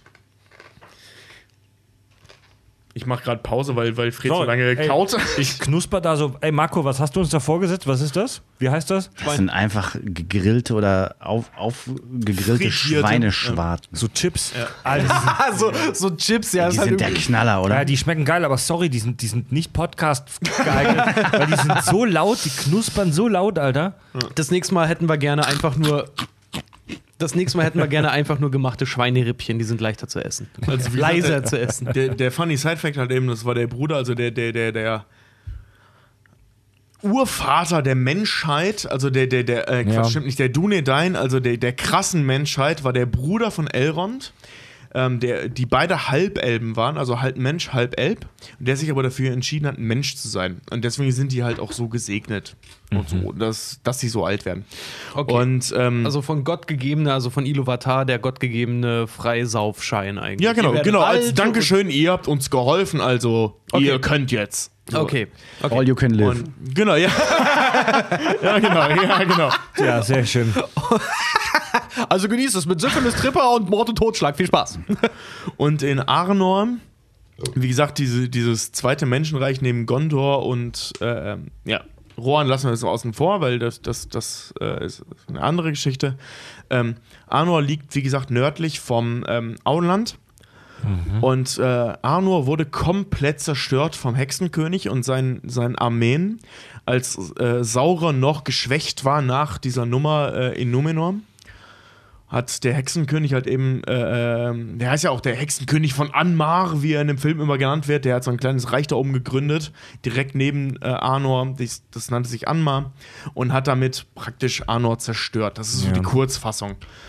Und ähm, die, die Überlebenden aus Arnor, die überlebenden Dunedain aus Arnor, das ist jetzt so ein bisschen kryptisch, äh, wurden dann Waldläufer genannt, weil die haben sich halt in die ganze Welt dann verteilt, weil sie hatten ja keine Heimat mehr, die wurde zerstört und es waren dann so ein wanderndes Volk, die sich dann einfach im Volksmund, gerade im, gerade im Westen, Nordwesten äh, ähm, Mittelerdes, nannten die sich einfach Waldläufer. Okay, das heißt also. Und deswegen Ara- ist Aragorn, wird deswegen Waldläufer genannt. Er ist ein Dunedain, also einer der Nachfahre von diesen krassen Genau. Menschen, von Ja. diesen belohnten Menschen, ähm, wird deswegen so alt und altert auch nicht so schnell. Also, dass er mit 67, äh, mit 87 immer noch so aussieht wie so ein knackiger Ende 30-Jähriger, liegt Ja. daran, dass er einfach einer von diesen Nachfahren ist.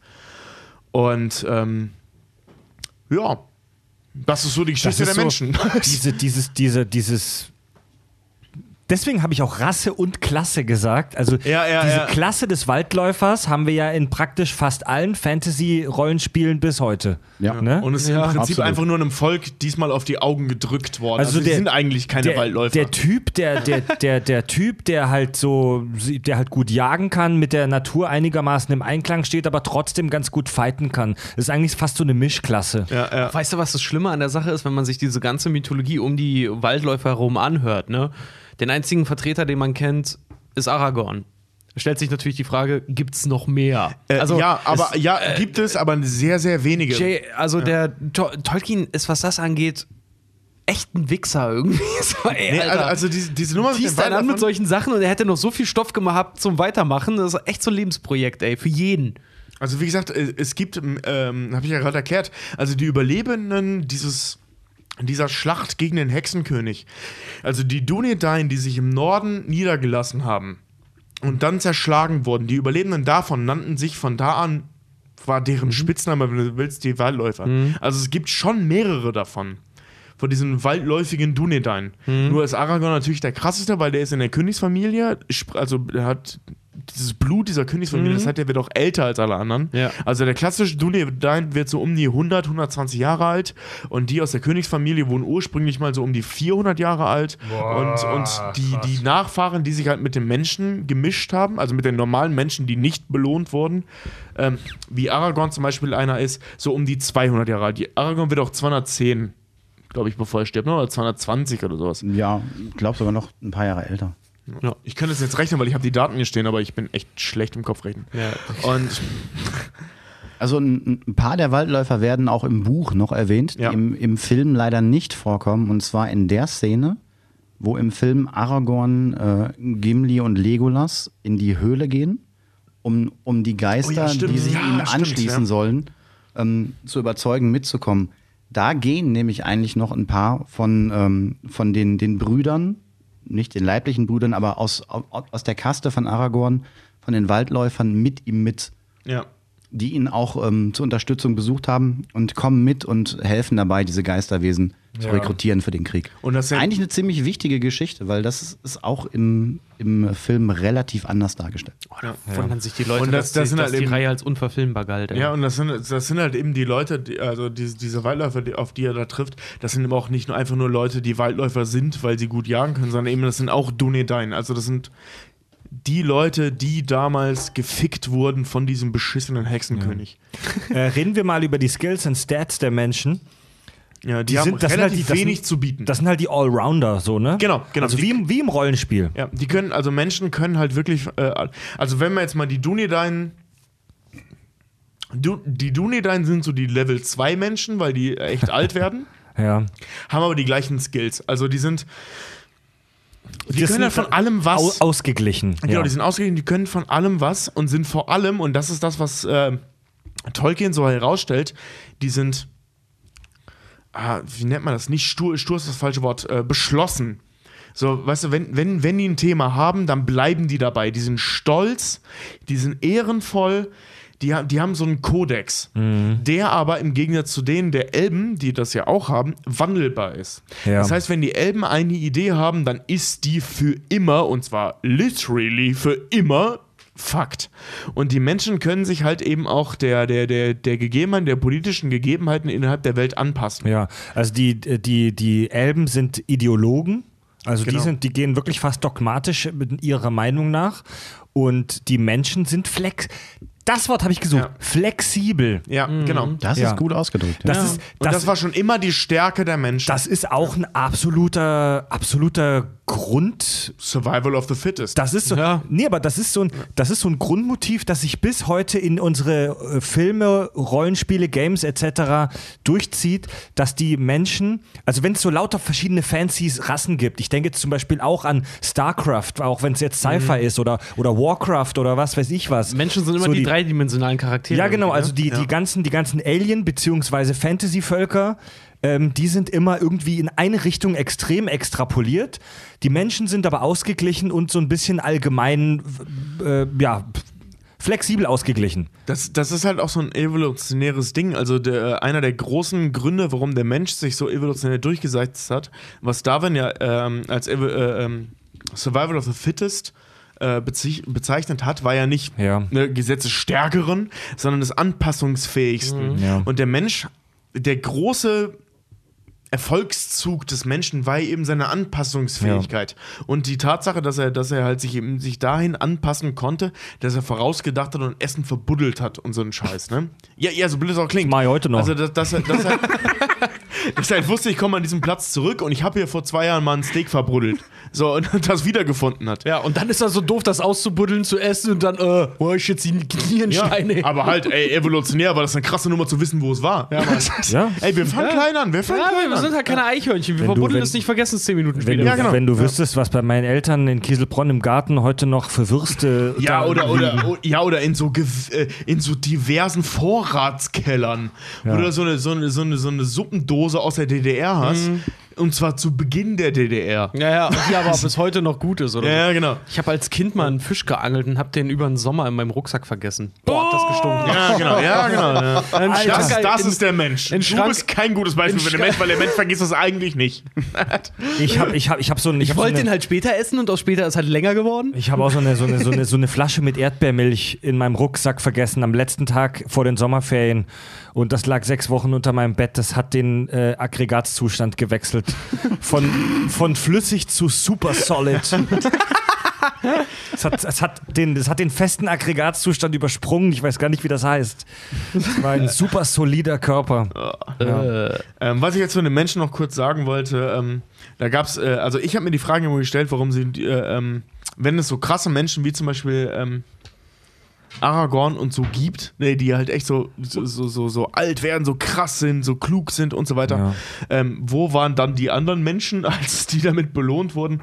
Ähm, also die Horedrim zum Beispiel oder die Haradrim, die aus dem Süden mit den krassen Olifanten. Ähm, die haben einfach, und das ist wirklich der einzige Unterschied, die haben damals einfach nicht mitgemacht. Ja. Und die wurden halt da dafür nicht belohnt. Also die, die, und die meisten äh, Dunedain, weil das waren ja logischerweise viele, die sich ja auch vermehrt haben untereinander, ähm, die leben mittlerweile einfach in den, in den Städten von Gondor. So, das ist so. Ja. Das ist so deren Ding. Die, die halt leben unter den Menschen. Kaum einer weiß noch, dass es Dunedain überhaupt gibt. Das ist mehr so eine Legende. Ähm, die Numeror sind eh, das ist ja auch schon tausende Jahre her, eh eine Legende. Ähm, das spielt im Prinzip keine Rolle mehr. Und dass die Dunedain, wie gesagt, die existieren noch, aber die Ja. sind so in Mythos verschwunden und man wundert sich eher, warum die Leute so alt werden. Alles klar, dann äh, drehen wir unser. Äh, Marco, du hast nur einen. Äh, Ich habe noch einen, einen lustigen Fun-Fact, den ich beim Recherchieren über die Menschen gelesen habe.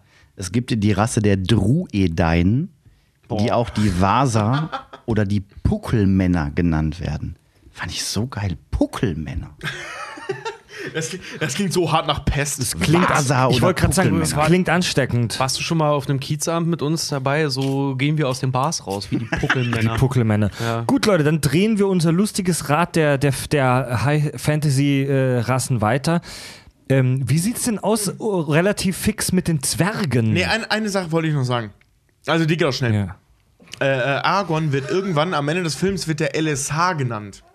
Der sogenannte Elbenstein.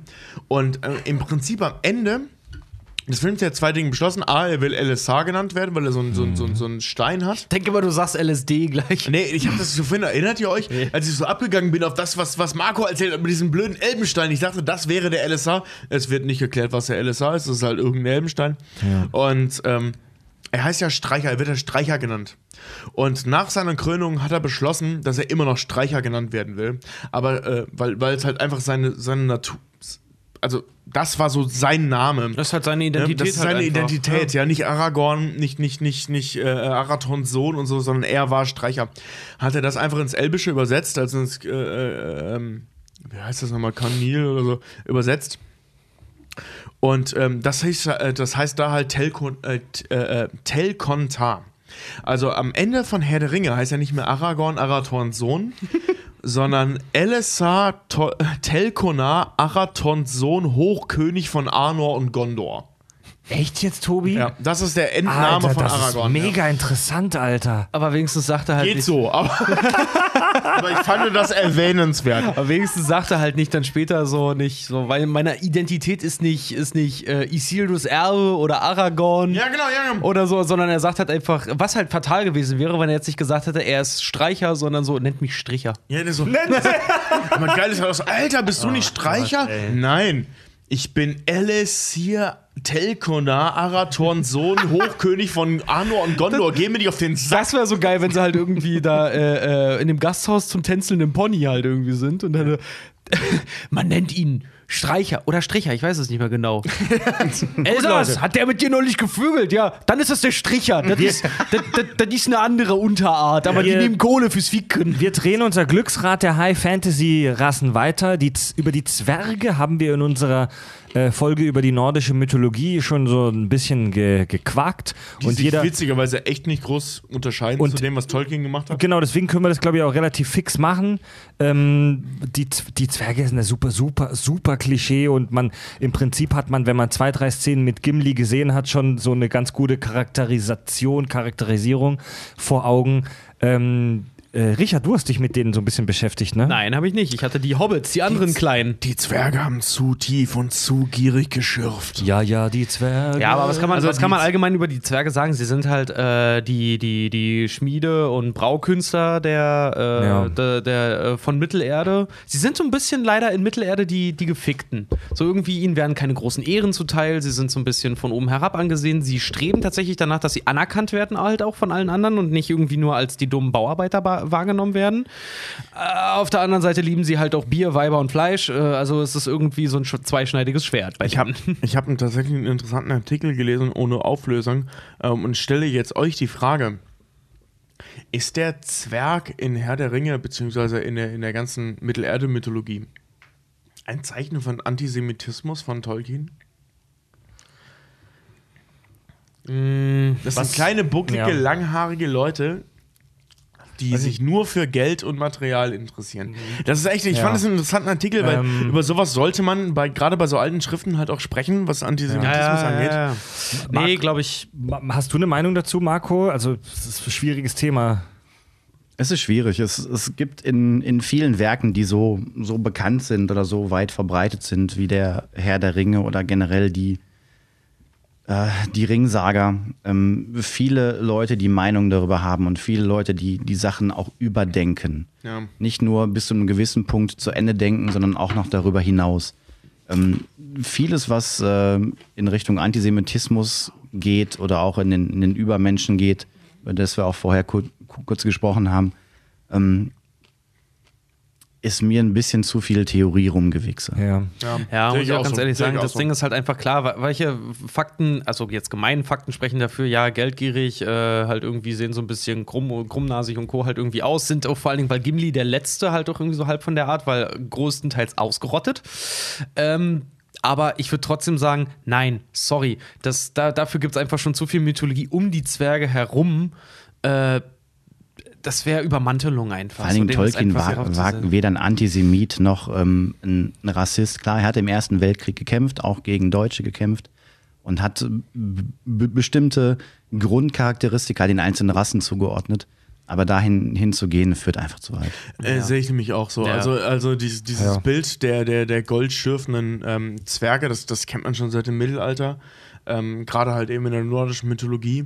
Und ich glaube, das hat mit den Juden an sich nichts zu tun. Ich verstehe die Leute, die, die zwanghaft versuchen, sowas, sowas darin zu sehen, weil sobald irgendwo ein geldgeiles Volk auftaucht, müssen das Juden sein. Ja, ja. Ähm, Ganz ehrlich, in deren Welt, in die, diesen Kritikerwelten, Ja. ähm, es ist an der Stelle eher antisemitisch darin, Juden zu sehen. Das ganz genau, sagen. das ist nämlich Ja. das Ding. Das wollte ich ist, grad Das ist sagen. wie diese HM-Kontroverse, weil die Leute, die das rassistisch genannt haben, sind eigentlich die eigentlichen Rassisten. So, Ja. ne? Also, Ja. das, das, genau das Gleiche wollte ich gerade sagen, Tobi. Äh, bei, bei so einer, also die Welt von Tolkien, das sind ja echt Stereotype. Das Wir ist- sehen hier super kontrastierte. Ja, vor allem ist es ähm, so abseits von der Realität. Ja, also, und, und je, jede, jede Rasse ist ja wirklich ein Klischee.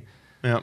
Vielleicht sagen wir das jetzt auch nur so, weil wir mit diesen ganzen Bildern der Fantasy aufgewachsen sind. ja, aber, Aber- es ist kein Klischee von aktuell, äh, von tatsächlich Ja. existierenden Leuten, Genau. sondern das sind Klischees von, von Sagenfiguren, die er zusammengefasst hat. Ja, und Ja. wie- wie wir schon in der nordischen Mythologie-Folge gesprochen haben, dieses, dieses Bild des, des geldgierigen Arbeiters, des, des, des gierigen, geizigen, verschlagenen Zwergens, Zwergs, das gab es schon zu einer Zeit, wo kein verdammter Europäer auch nur wusste, was ein Jude ist. Ja.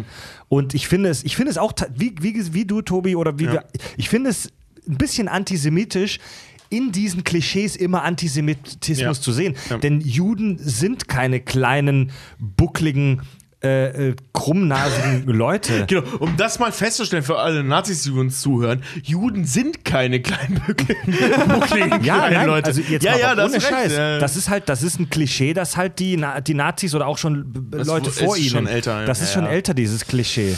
Das Oh. ist wie die damals die Kopfvermessung und so eine Scheiße hier. Und das ist die, die, und die, die Zwerge sind ja auch nicht abgrundtief böse, sondern die haben halt, die sind fleißig, die, die, die sind eigentlich, das, die sind klug, die, Die sind, klug, die, sind, stark gerissen. vor allem. Ja. Ähm, Ja, die, die, haben, auch, die Volk. haben auch Tugenden. die haben es nur übertrieben. Ja. Und falls, Also in mein, Moria. falls mein Kumpel Daniel jetzt zuhört, du bist zwar Jude und klein und bucklig, aber du, du bist weder geldgeil noch ein guter Steinmetz. Ganz im Gegenteil, du, ganz im Gegenteil, du schuldest mir nur einen Fuffi. Ja? Wie geil. Du bist zwar klein und bucklig. ja. ja. Ich habe so hab noch, mehr noch gibt's über die Zwerge. zwei auch, ne? lustige ähm, Fakten zu den Zwergen, die noch in, interessant sind. Ihre Frauen sehen aus wie die Typen. Machen die Zwergenfrauen nur ein Drittel der Population aus. Und sie sehen aus wie die Männer. Und Deswegen ähm, verbreitete sich Die, das die Gerücht, dass Aragorn es so schön sagt, das liegt an den Bärten. leider haben wir wenige Zwergenfrauen gesehen. Wer? Argon? Haben wir, wissen wir, dass wir in Herr der Ringe in den Filmen eine Zwergenfrau gesehen haben? Im, Im Hobbit haben wir, glaube ich, welche gesehen. Ich persönlich glaube, Ja. dass Gimli Auch- eine auch In, Zwergenfrau in ist. kleinen Szenen im Hintergrund. Ich sage ja, ich persönlich Ich glaube, habe- Gimli ist eine Zwergenfrau. Ich habe vor Nee, kurzem, nee, der spricht über Zwergenfrauen. Also das ist- spricht Nee, ist leider eine gegen deine. Theorie. Achso. Also das heißt, das heißt zwei Drittel Männer und ein Drittel Frauen. Ich habe vor kurzem einen super interessanten Podcast, ich glaube vom SWR oder von Bayern 2 gehört, wo es um die Gen wo es um Biologie ging und die Genitalien von Primaten. Und zwar kannst Natürlich du hast du den gehört. Moment, Natürlich findest du das zwar- interessant. Moment, ganz kurzer Einwurf. Und zwar kannst du aufgrund der Genitalien von Tieren Schlüsse auf ihre Gesellschaftsform ziehen und auch andersherum. In, in sogenannten Poly, äh, Poly, Moment, jetzt muss ich kurz nachdenken. In sogenannten Sprich weiter, Polydent- gesellschaftlich, gesellschaftlich ausgestoßener in Menschen. sogenannten Poly polygynen Gesellschaften, also wo es viele Frauen und wenige Männer gibt, so wie bei Gorillas zum Beispiel. Es gibt immer einen Gorilla, der einen richtigen Harem hat. Da gibt es relativ wenige Männer und viel Frauen. Da haben die männlichen Tiere tatsächlich sehr kleine und zurückgebildete Genitalien, weil die auf gut Deutsch nichts beweisen müssen. Wenn du als Gorilla deinen Harem hast, ist dein Schwanz scheißegal. Und auch deine Samenproduktion. Weißt du, wie ich meine? Ja, ja. In, in polyandrischen Gesellschaften, wo du viele Männchen und wenige Weibchen hast, das ist bei vielen kleinen Affenarten so, da neigen die Männchen dazu, riesige Genitalien und Klöten auszubilden und super viel Sperma zu produzieren, weil die sich gegenseitig mit der Sauerei überbieten müssen. Wa- Warte, warte mal ganz kurz. Warte mal. Willst du mir damit sagen, dass bei der Schlacht von Helmsklamm äh, nicht nur Gimlis Kettenhemd zu eng war um die Brust, sondern auch die Hose zu eng um die Eier bei ihm? Ja, also wir, wir müssen tatsächlich. Also, Soll ich dir eine Obstkiste holen? Ansonsten Und setz dich auf deine Und Hoden. vor allem willst du sagen, dass der gemeine Mann in seiner Simplizität, äh, äh, wenn er denkt, ich habe einen riesen Pimmel, also bin ich ein geiler Typ, im Prinzip ein unterentwickelter Primate ist? Ja, äh, also in, also in den.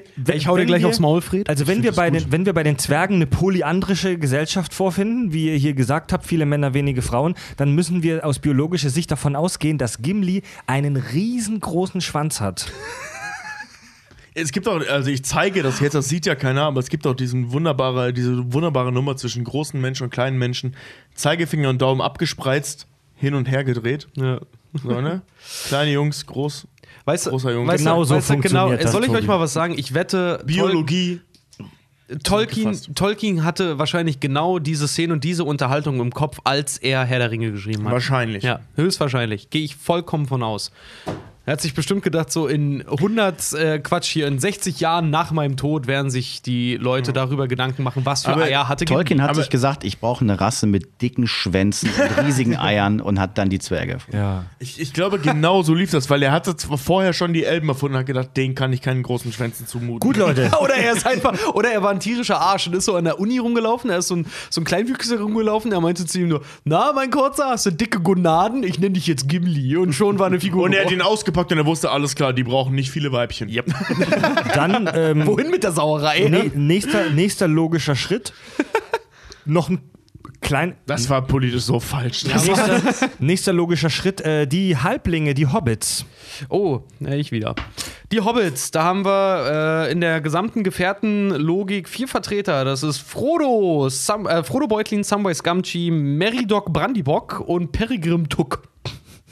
So. Geile Namen. Äh, was wollen wir dann zuerst? Einfach nur die Hobbits erstmal allgemein oder die. Weil, nee, weißt du was? Ich mach wirklich erst Richard, die lass dich, lass dich nicht stressen. Lass dich nicht stressen. Nee, mach ich auch Entspann nicht. dich, entspann dich. Ich Äh, muss mich auch nicht warte, sprechen. Warte mal ganz kurz. Ich will, ich will mal kurz, ich will mal kurz Richard verarschen, weil, weil, weil bei Richard ist es Na dann nicht, verarsch mich mal. nicht immer, aber manchmal so, wenn er, wenn er so sein Thema kriegt, so ein bisschen, als ob er in der Schule gerade geschlafen hätte und dann aufwacht. Oh ja, das. Und so, äh, ach so, ähm, äh, Hobbits, Frodo, ähm, ja, am 22. September. ne, Aber soll, ich, soll ich mal was machen, was mein Lehrer früher immer gemacht hat, wenn ich Referate vorbereitet Die auf habe? die Eichel geschnipst? nee. Nein, nein, nein, nein, nein, nein, nein, nein. Nein, ey! Gib mir meine Richard, was, was sind die Hobbits? Nein, nein, gib mir meine Unterlagen. Bist du deppert? Bei Herr der Ringe soll ich ohne er- Unterlagen Das hat er echt jedes? Mal gemacht. Du hast ein Referat vorbereitet. Ja, gib mir mal deine Notizen. Dein Lehrer, war, dein Lehrer war ein dummes Arschloch, was dich nicht auf die echte Welt vorbereitet Das, hat. Mann. nee, das war wirklich einer der besten Lehrer, die ich je hatte. Ja, dummes Arschloch. Die Hobbits. Ja, klar. Der, Ja. der war echt, boah, Alter. Ja.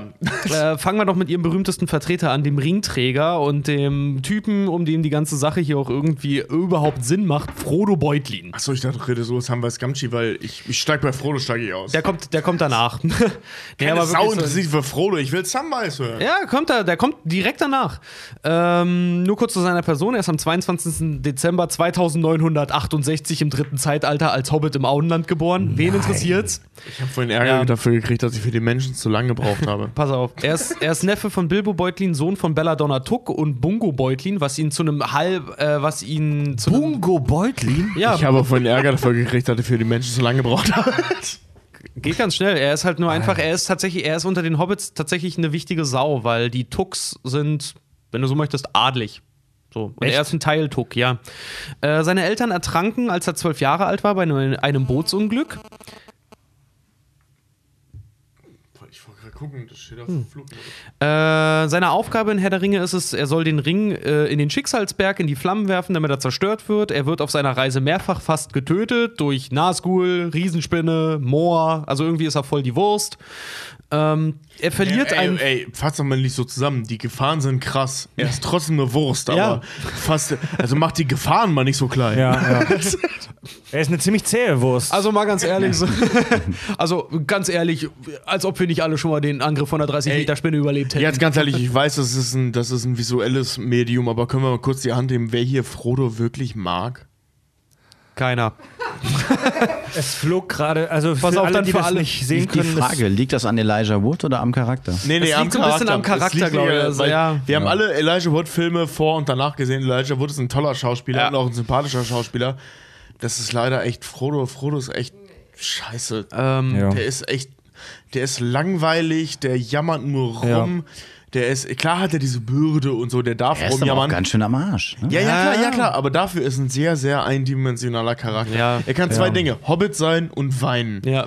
Während Sam weiß, ich möchte jetzt nicht noch weiter die Werbetrommel rühren, aber ich mag den Typen echt gerne, Ja, vor allem, kommt- weil er so aussieht gleich. wie ich mit 16. Wir können es ja kurz zusammen. Fro Frodo ist halt wirklich, also wer Rick und Morty-Fan ist, Frodo ist der Morty des Auenlandes. So kannst du nicht Ja. anders Er sagen. wird halt mitgezogen. ähm, er verliert, er verliert, er verliert seinen Finger beim Kampf äh, mit Gollum und, um den, den Ring am Schicksalsberg. Nach dem Sieg über Sauron kehrt er ins Auenland zurück. Arwen überlässt ihn dann seinen Platz auf der Fahrt zu den Grauen Anfurten.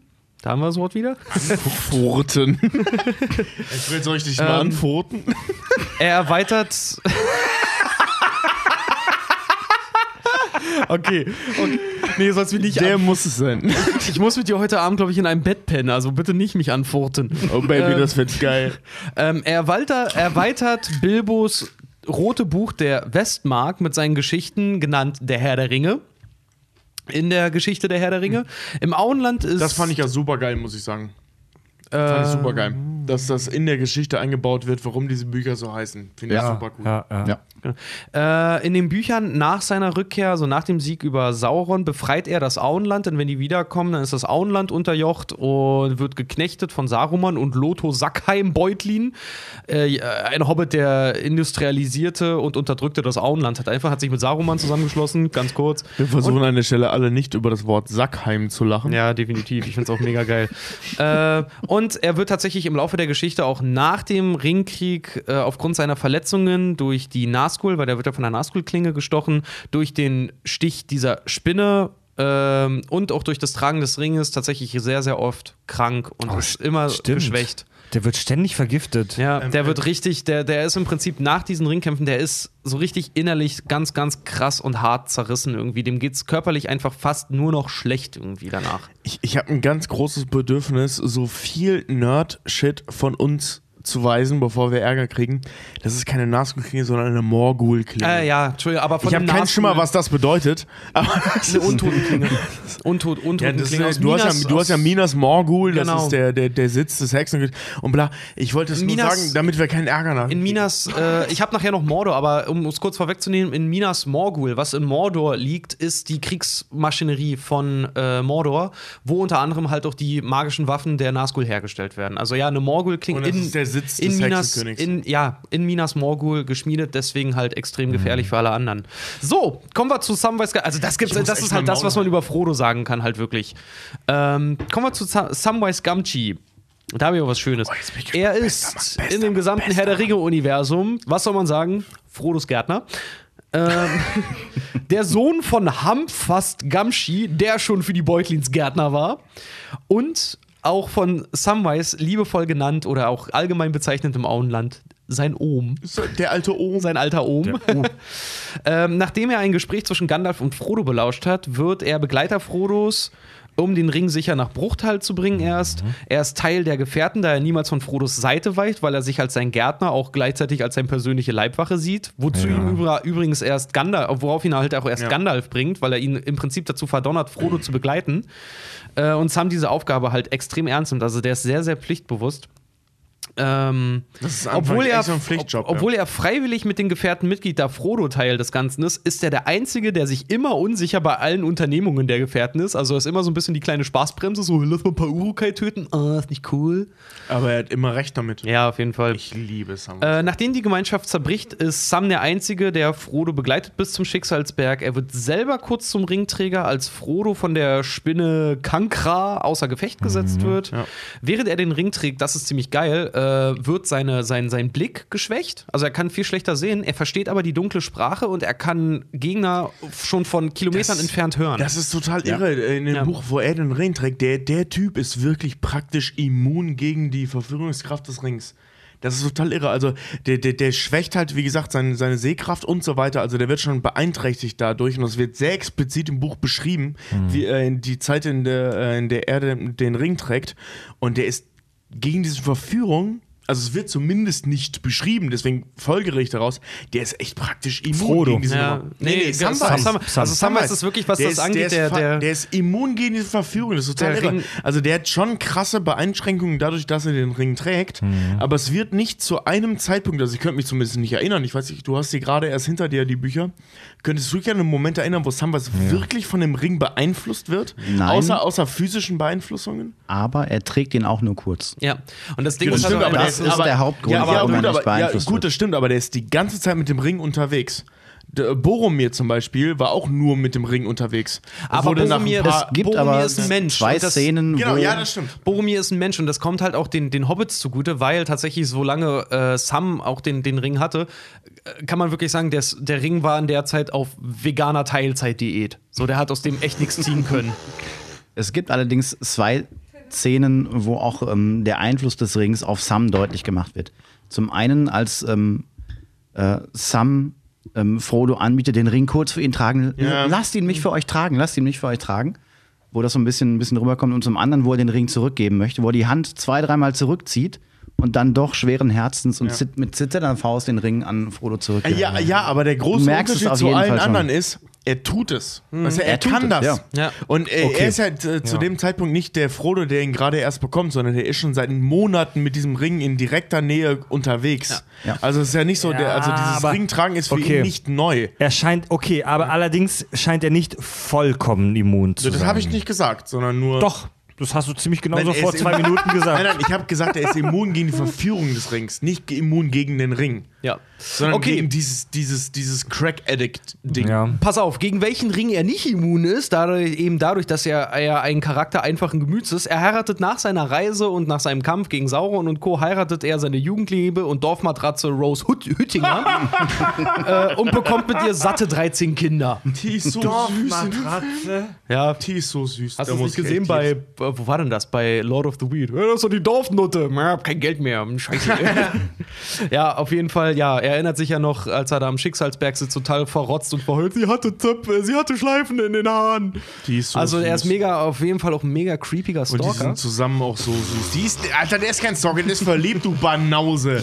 Er ist mega creepy. Wie, wie, wie soll der ein Stalker sein, Mann? Der ist am anderen Ende der Welt und hat kein Internet. Der war über ein Jahr weg. ja, der war Jetzt, so. Scheiße, ey. du, bist echt, er du bist echt ein romantischer Mensch, ne? Ich finde die Story von Samwise und dieser alten, deren Namen ich mir Ja, nicht die merken ist kann, ja auch total romantisch. Die ist natürlich auch mega romantisch, wenn man die Dorfnutte dann wegmacht. Okay, ja, jedenfalls, im wenn Lord er wieder nicht in du Alter, das ist ein unkanonischer Kifferfilm. was, was erzählst du da eigentlich, Rian? Weißt du, ich nehme da alles, was du jetzt erzählst, Weißt du, wenn. Leute meinen, ich hätte was falsch erzählt, lest doch mal die Bücher. Da steht nie was von Dorfmatratze. Das nennt man- ich schwöre Doch, genauso hat Tolkien das aufgeschrieben und er sah sie und erkannte sie als Dorfmatratze. Punkt. So. Und trotzdem Wieso? Jedenfalls nach, nach, sein, nach der Befreiung des, des Auenlandes und wenn er wieder dann halt da ist von den Ringkriegen, er wird später Bürgermeister des Auenlandes, also voll die Echt? langweilige Sau. Nee, ja. von Hobbingen, nicht vom Bürgermeister. Nein, von, des Auenlandes. Es gibt er keinen wird Bürgermeister groß. von Auenland. Der Doch. wird- Alter, das ist ist- Stadt im Auenland. Nein, er wird Bürgermeister des Auenlandes Echt? halt wirklich. Ja, er wird äh, äh, Ältester, Ratsältester von Hobbingen, Ja, das- aber das- Bürgermeister des Auenlandes. Das ist Der alles andere als der- langweilig. Der wird so richtig dick verdient, man. Das ist so ein Der geiler wird richtig Typ. der, der Das ist so Ficker ein von der ganzen Typ. Buchte da. Äh, nach dem Tod seiner Frau. Ohne äh, ihn über- wird es den Ring auch noch geben. Ja. Äh, nach dem Tod seiner Frau überreicht er das Buch, das er von Frodo bekommt. Das, das oh, jetzt habe ich den Namen schon wieder vergessen. Aber dieses rote Buch halt. Ja, Ähm, wo, wo hin und zurück und ja, Herr der Ringe genau. drin steht. Äh, das überreicht er seiner dritten Tochter und verpisst sich dann gen Alten Westen, also nach Valinor. Ja. Ähm, Ehre wird ihm gegeben, also diese Ehre wird ihm, wird ihm zuteil, da er von den Elben als Ringträger identifiziert wird und ist und deswegen besonderes Ansehen genießt. Aber weiß, um weiß ein- von wem wird er mitgenommen?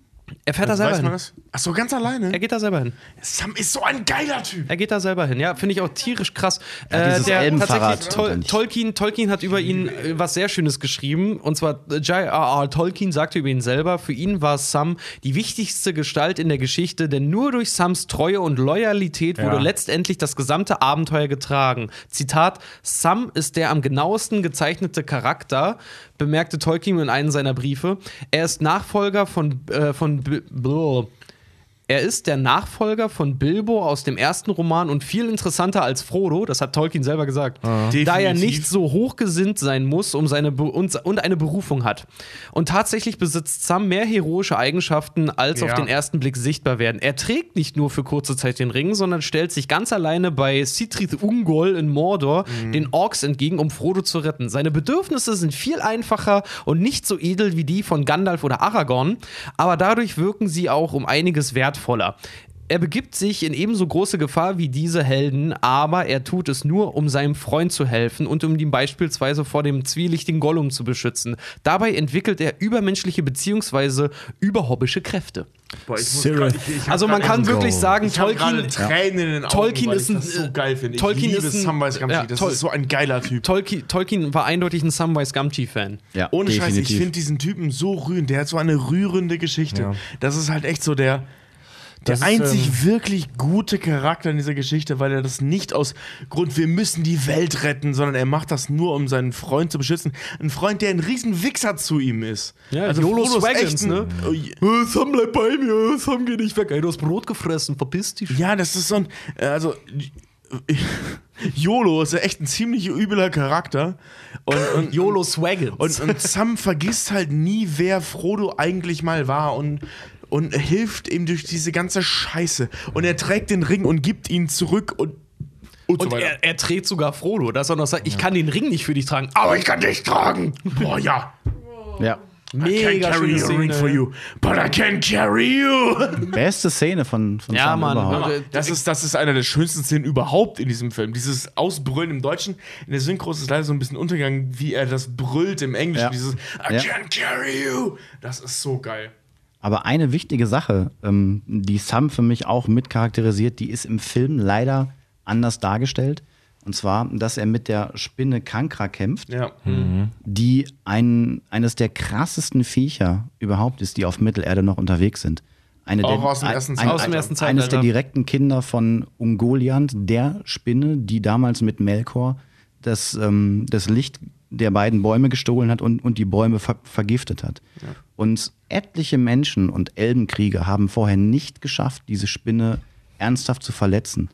Und Sam, der von Frodo nicht weggeschickt wird, weil er irgendwie ähm, in einer Intrige von Gollum angeblich das äh, Lämmersbrot gefressen hat, sondern mit Frodo in die Höhle der Spinne kommt, verletzt, verletzt nicht nur diese Spinne am Auge, sondern sticht ihr in den Unterleib und war einer der ersten Geschöpfe, die sie überhaupt richtig verletzt haben.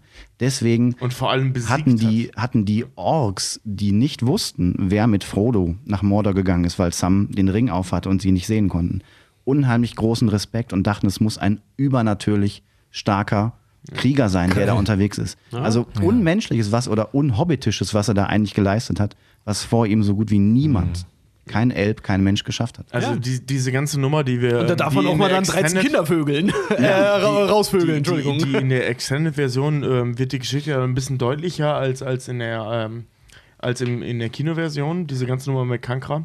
Aber im Buch ist das so viel krasser. Sam ist einfach. Ohne Scheiß, der steht in Aragorn Ja. echt nichts nach. Also als der ich Typ den, ist so ähm, ein krasser ja, was, Typ. was die Als ich, den, moralischen, als ich, den, was die als ich den Film jetzt vor Sachen kurzem angeht, auch noch mal gesehen habe, als Buch ich den, so geil. als ich den Film jetzt vor kurzem auch noch mal gesehen habe, in Vorbereitung auch auf die Folge, dachte ich mir äh, mal wieder am Schluss, spätestens als sie den, den Dingsbumsberg, den Schicksalsberg besteigen, ja, Sam ist der Held Ja. eigentlich. Und guck, guck dir mal, guck dir echt mal die Extended Version an oder lies mal das Buch. Sam ist, also gerade im Buch Frodo spielt in diesen ganzen Kapiteln, äh, die, die in, auf dieser Reise von Frodo spielen, eine relativ kleine Rolle. Es geht eigentlich fast immer also aus der Sicht von Frodo um Sam. Weil Ja. Frodo macht kaum was außer laufen und sich beschissen Frodo fühlen. ist eigentlich ein es ist immer nur Frodo Sam. ist ein Fleischsack, der den Ring Frodo- trägt. Frodo ist und ein Mittel zum außer, Zweck. und außer, außer, außer, außer Ausdauer muss Frodo eigentlich selten irgendwelche Fähigkeiten beweisen. Ja. Die einzige Ja. Fähigkeit, die Frodo beweisen muss, ist Sam zu haben. Ja. Im Endeffekt. Ja. Sam Also zu ich, behalten, ich glaube ja auch, dass Sam das besser gemacht hätte als Frodo, aber just saying. Das, das glaube ich persönlich nämlich nicht, weil in seiner Rolle, Weil er die ist er. stärker als Frodo. Nee, weil in der, in der Rolle, die er, die er hat, ähm, weil das Ding ist halt, ich glaube, Sam ist so ein typischer Charakter, der kann auch viel Mist bauen, wenn man ihm seiner, seiner Gutmütigkeit freien Lauf ja, das lässt. ist richtig. Aber, Also- aber Sam hat einen sehr, sehr viel stärkeren Charakter als Frodo.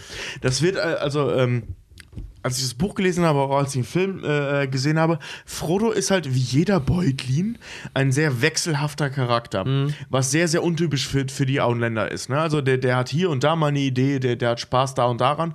Und Sam ist ein sehr typischer Auenland-Charakter. Der Ja. ist sehr gefestigt und so weiter. Also im Prinzip genau das, was, wenn man so will, die Stärke der Auenländer halt eben ausmacht. Eben das, warum, warum äh, äh, Gandalf damals äh, Bilbo für, für die Geschichte in Der Hobbit auserwählt hat, ist ja eben diese, diese, diese unscheinbare Willensstärke, die die halt eben haben. Und die hat Sam viel mehr als Frodo. Weil Frodo war im Auenland ja auch schon bekannt als so kleiner Unruhestifter, ähnlich, ähnlich halt eben wie Bilbo. Und Ja. Sam halt eben nicht. Also Sam halte ich für viel, viel charakterstärker und dementsprechend auch resistenter gegen den Ring als Frodo. Und ich bin sehr froh, dass Frodo ihn getragen hat, wäre Sam so ein Crack. Ich wollte gerade sagen, weil das äh, weiß halt nicht, wie es ausgeht. Wir wissen halt nur, dass Sam am Ende der, der Held war, der äh, im Prinzip Frodo immer wieder auf Der den rechten von Weg Anfang an der Held, zurückbringen, ja. zurückbringen konnte. Frage ist immer, wie wäre es ausgegangen, wenn er den Ring getragen hat. Vielleicht wäre der daran kaputt gegangen. Ich glaube, es war Tolkien sehr, sehr wichtig zu, zu betonen, dass ein Charakter wie Frodo nicht existieren kann. In, Ohne- in genau, dieser ja. Geschichte, Ohne ohne, Sam. den Charakter wie Sam an seiner Seite zu haben. Ja, auf jeden Fall. Gut, So, Leute. Ähm, äh, haben wir zu den Hobbits noch irgendwas ganz Wichtiges? Wir hätten noch Mary und Pippin und dann noch die Hobbits allgemein. Ganz, oder soll ich, pass auf, soll ich Also ganz schnell ich, machen? ich, ich bin ganz ehrlich zu dir. Wenn da jetzt nichts echt Wichtiges für den Kanon ist, würde ich tatsächlich die Story von Merrin und Pippi Ich weglassen. bin, ich Ja, bin ganz ehrlich mal. an euch Hörer, wir wussten alle, dass Herr der Ringe eine krasse Folge wird. Ja, okay, pass auf, ich mach's, ich mach's ganz schnell. Also Mer Mary, äh, Mary und Pippi, also Meriadoc Brandybock, nur ganz kurz, hat in den Ringkämpfen gekämpft, sind von den Urukai entführt worden, haben danach ähm, Haben wir im Film gesehen. Genau, was wir in den Filmen gesehen haben, nach den Ringkämpfen heiratet er. Äh, warte mal ganz kurz. Warte Achso, mal, er wird, er wird, ähm, Mary wird, wird nach, den, nach den Kriegen, nach den Ringkriegen Ratsherr im nördlichen Königreich. Er befreit auch mit das Auenland. Mhm. Ne? Oh, krass. Und seine letzten Jahre verbringt er in Gondor, wo er als gelehrter Hobbit verschiedene Schriften über die Wissenschaft des Auenlandes verfasst. Und das hätte ich jetzt nicht erwartet. Und er ist einer der wenigen, also er ist auch ein untypischer Hobbit, weil er ist extrem mutig. Es gibt im Auenland so einen Wald, in den sich keinen reintraut. Ja. Mary ist einer, der da permanent ein- und ausgeht und er kennt sich perfekt im Auenland aus. Also einer der wenigen, der wirklich auch wirklich das Auenland sehen will und Ich rumläuft. wollte gerade sagen, das ist, einer, das ist der einzige Hobbit, zumindest laut der Story, von, von denen, die zu dem Zeitpunkt wissen, ähm, der im Outland rumreist. Ja. Weil die, eins, äh, die das sonst machen, die haben so alle so feste Routen und so. Das wird in dem Buch ganz am Anfang mal äh, so ganz schön beschrieben, als Mary beschrieben wird, dass er der Einzige ist, der außerhalb der Routen wandert. Ja. ja. Er ist auch äh, in der Befreiung des Auenlandes, wird er auch kurz zum General. Er ist nämlich der Anführer der Schlacht von Wasserau. Also der mausert sich auch noch richtig. Der wird ein Das- richtig, das richtig ist krasser diese, Dieser Typ. ey. Befreiungsschlag gegen die Mächte von ehemals Ja. Saruman. Äh, Pippin hingegen, ja, was soll man sagen, also Peregrim Tuck ist fast unwichtig, will ich fast meinen. Ja, dann Nee, lass ihn eigentlich weg. Ja, der Nee, ist einfach so, nur witzig. Ende Ja, er ist so voll der Tolper, er ist so ein bisschen der Comic Relief eigentlich, wenn du so möchtest. Ähm, durch ihn wird halt zum Beispiel auch der Ballrock geweckt und er ist großmäulig und er verrät, er gibt Frodos äh, äh, Tarnung mehrere Male preis. Er macht Aragorn auf ihn aufmerksam, weil durch sein Getanze auf dem Tisch in tanzendem Pony im Buch fällt der, äh, schmeißt er alles Mögliche um und der Ring fällt deswegen auf Frodos Hand und deswegen verschwindet er eigentlich erst. Also er ist voll der Unruhestifter und, und regt so voll immer zu, zu Trouble halt irgendwie an. Ähm, nach den Ringkämpfen tritt er, nee, Quatsch, in Minas Tirith tritt er unter den Dienst Denethors, das haben wir in den Filmen gesehen.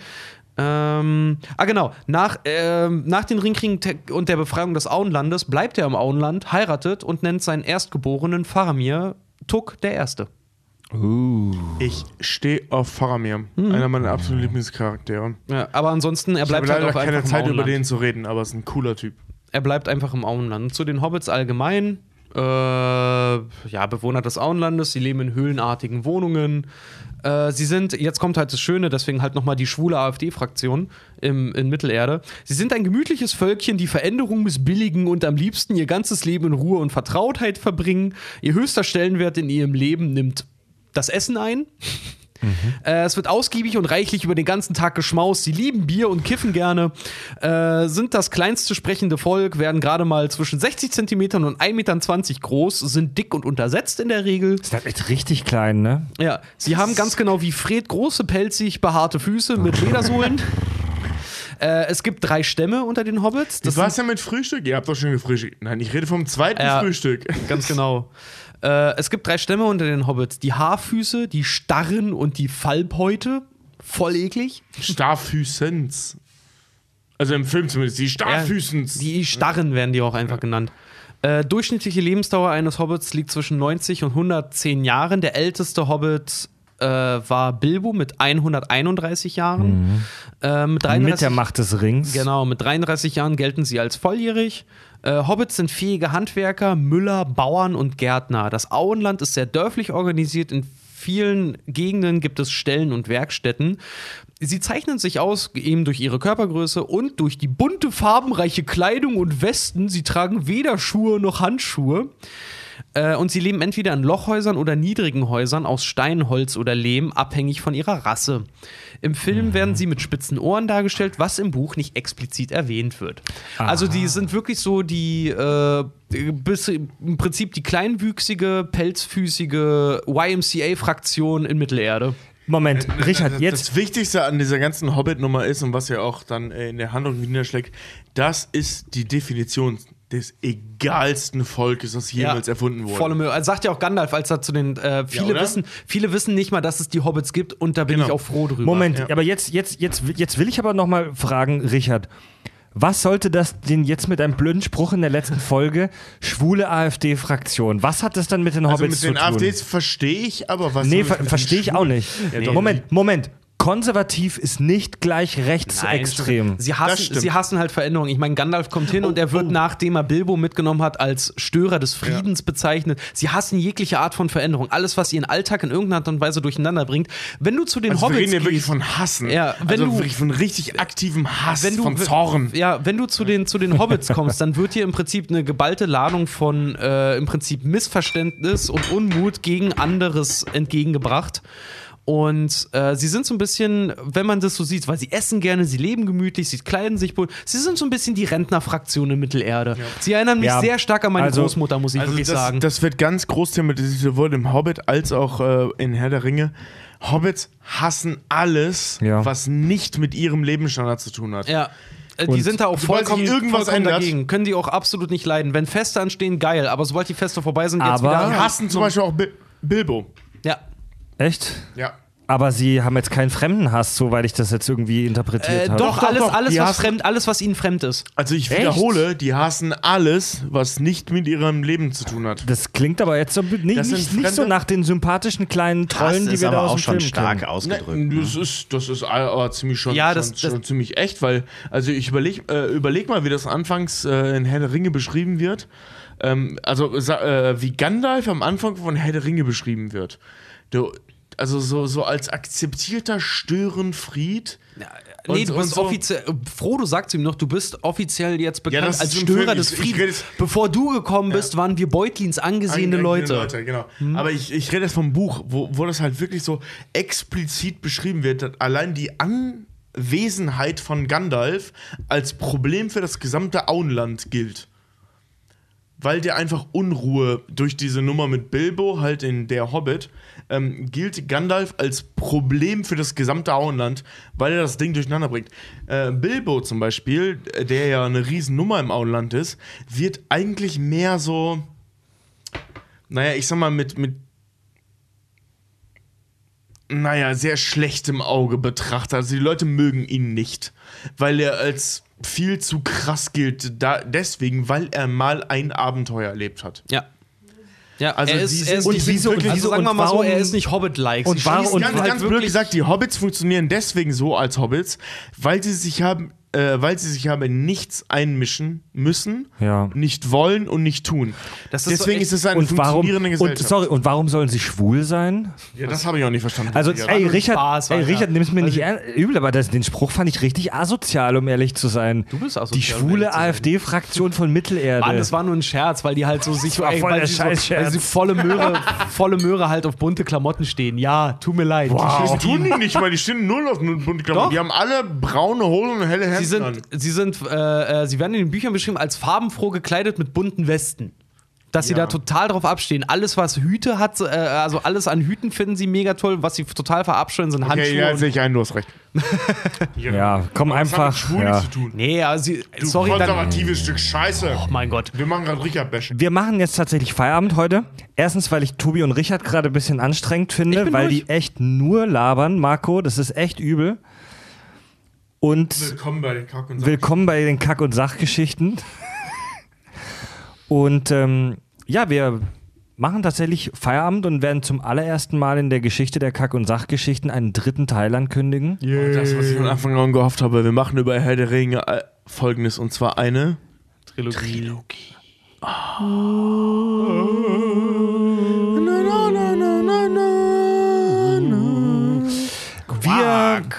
wir, ähm, wir haben noch echt richtig geile Themen für den dritten Teil. Wir sprechen über die Zauberer, Saruman, Gandalf und warum wir so wenig von ihrer Power sehen. Wir sprechen darüber, wieso wir nicht eigentlich, wieso wir nicht gleich mit den Adlergreifen zum Schicksalsberg geflogen sind.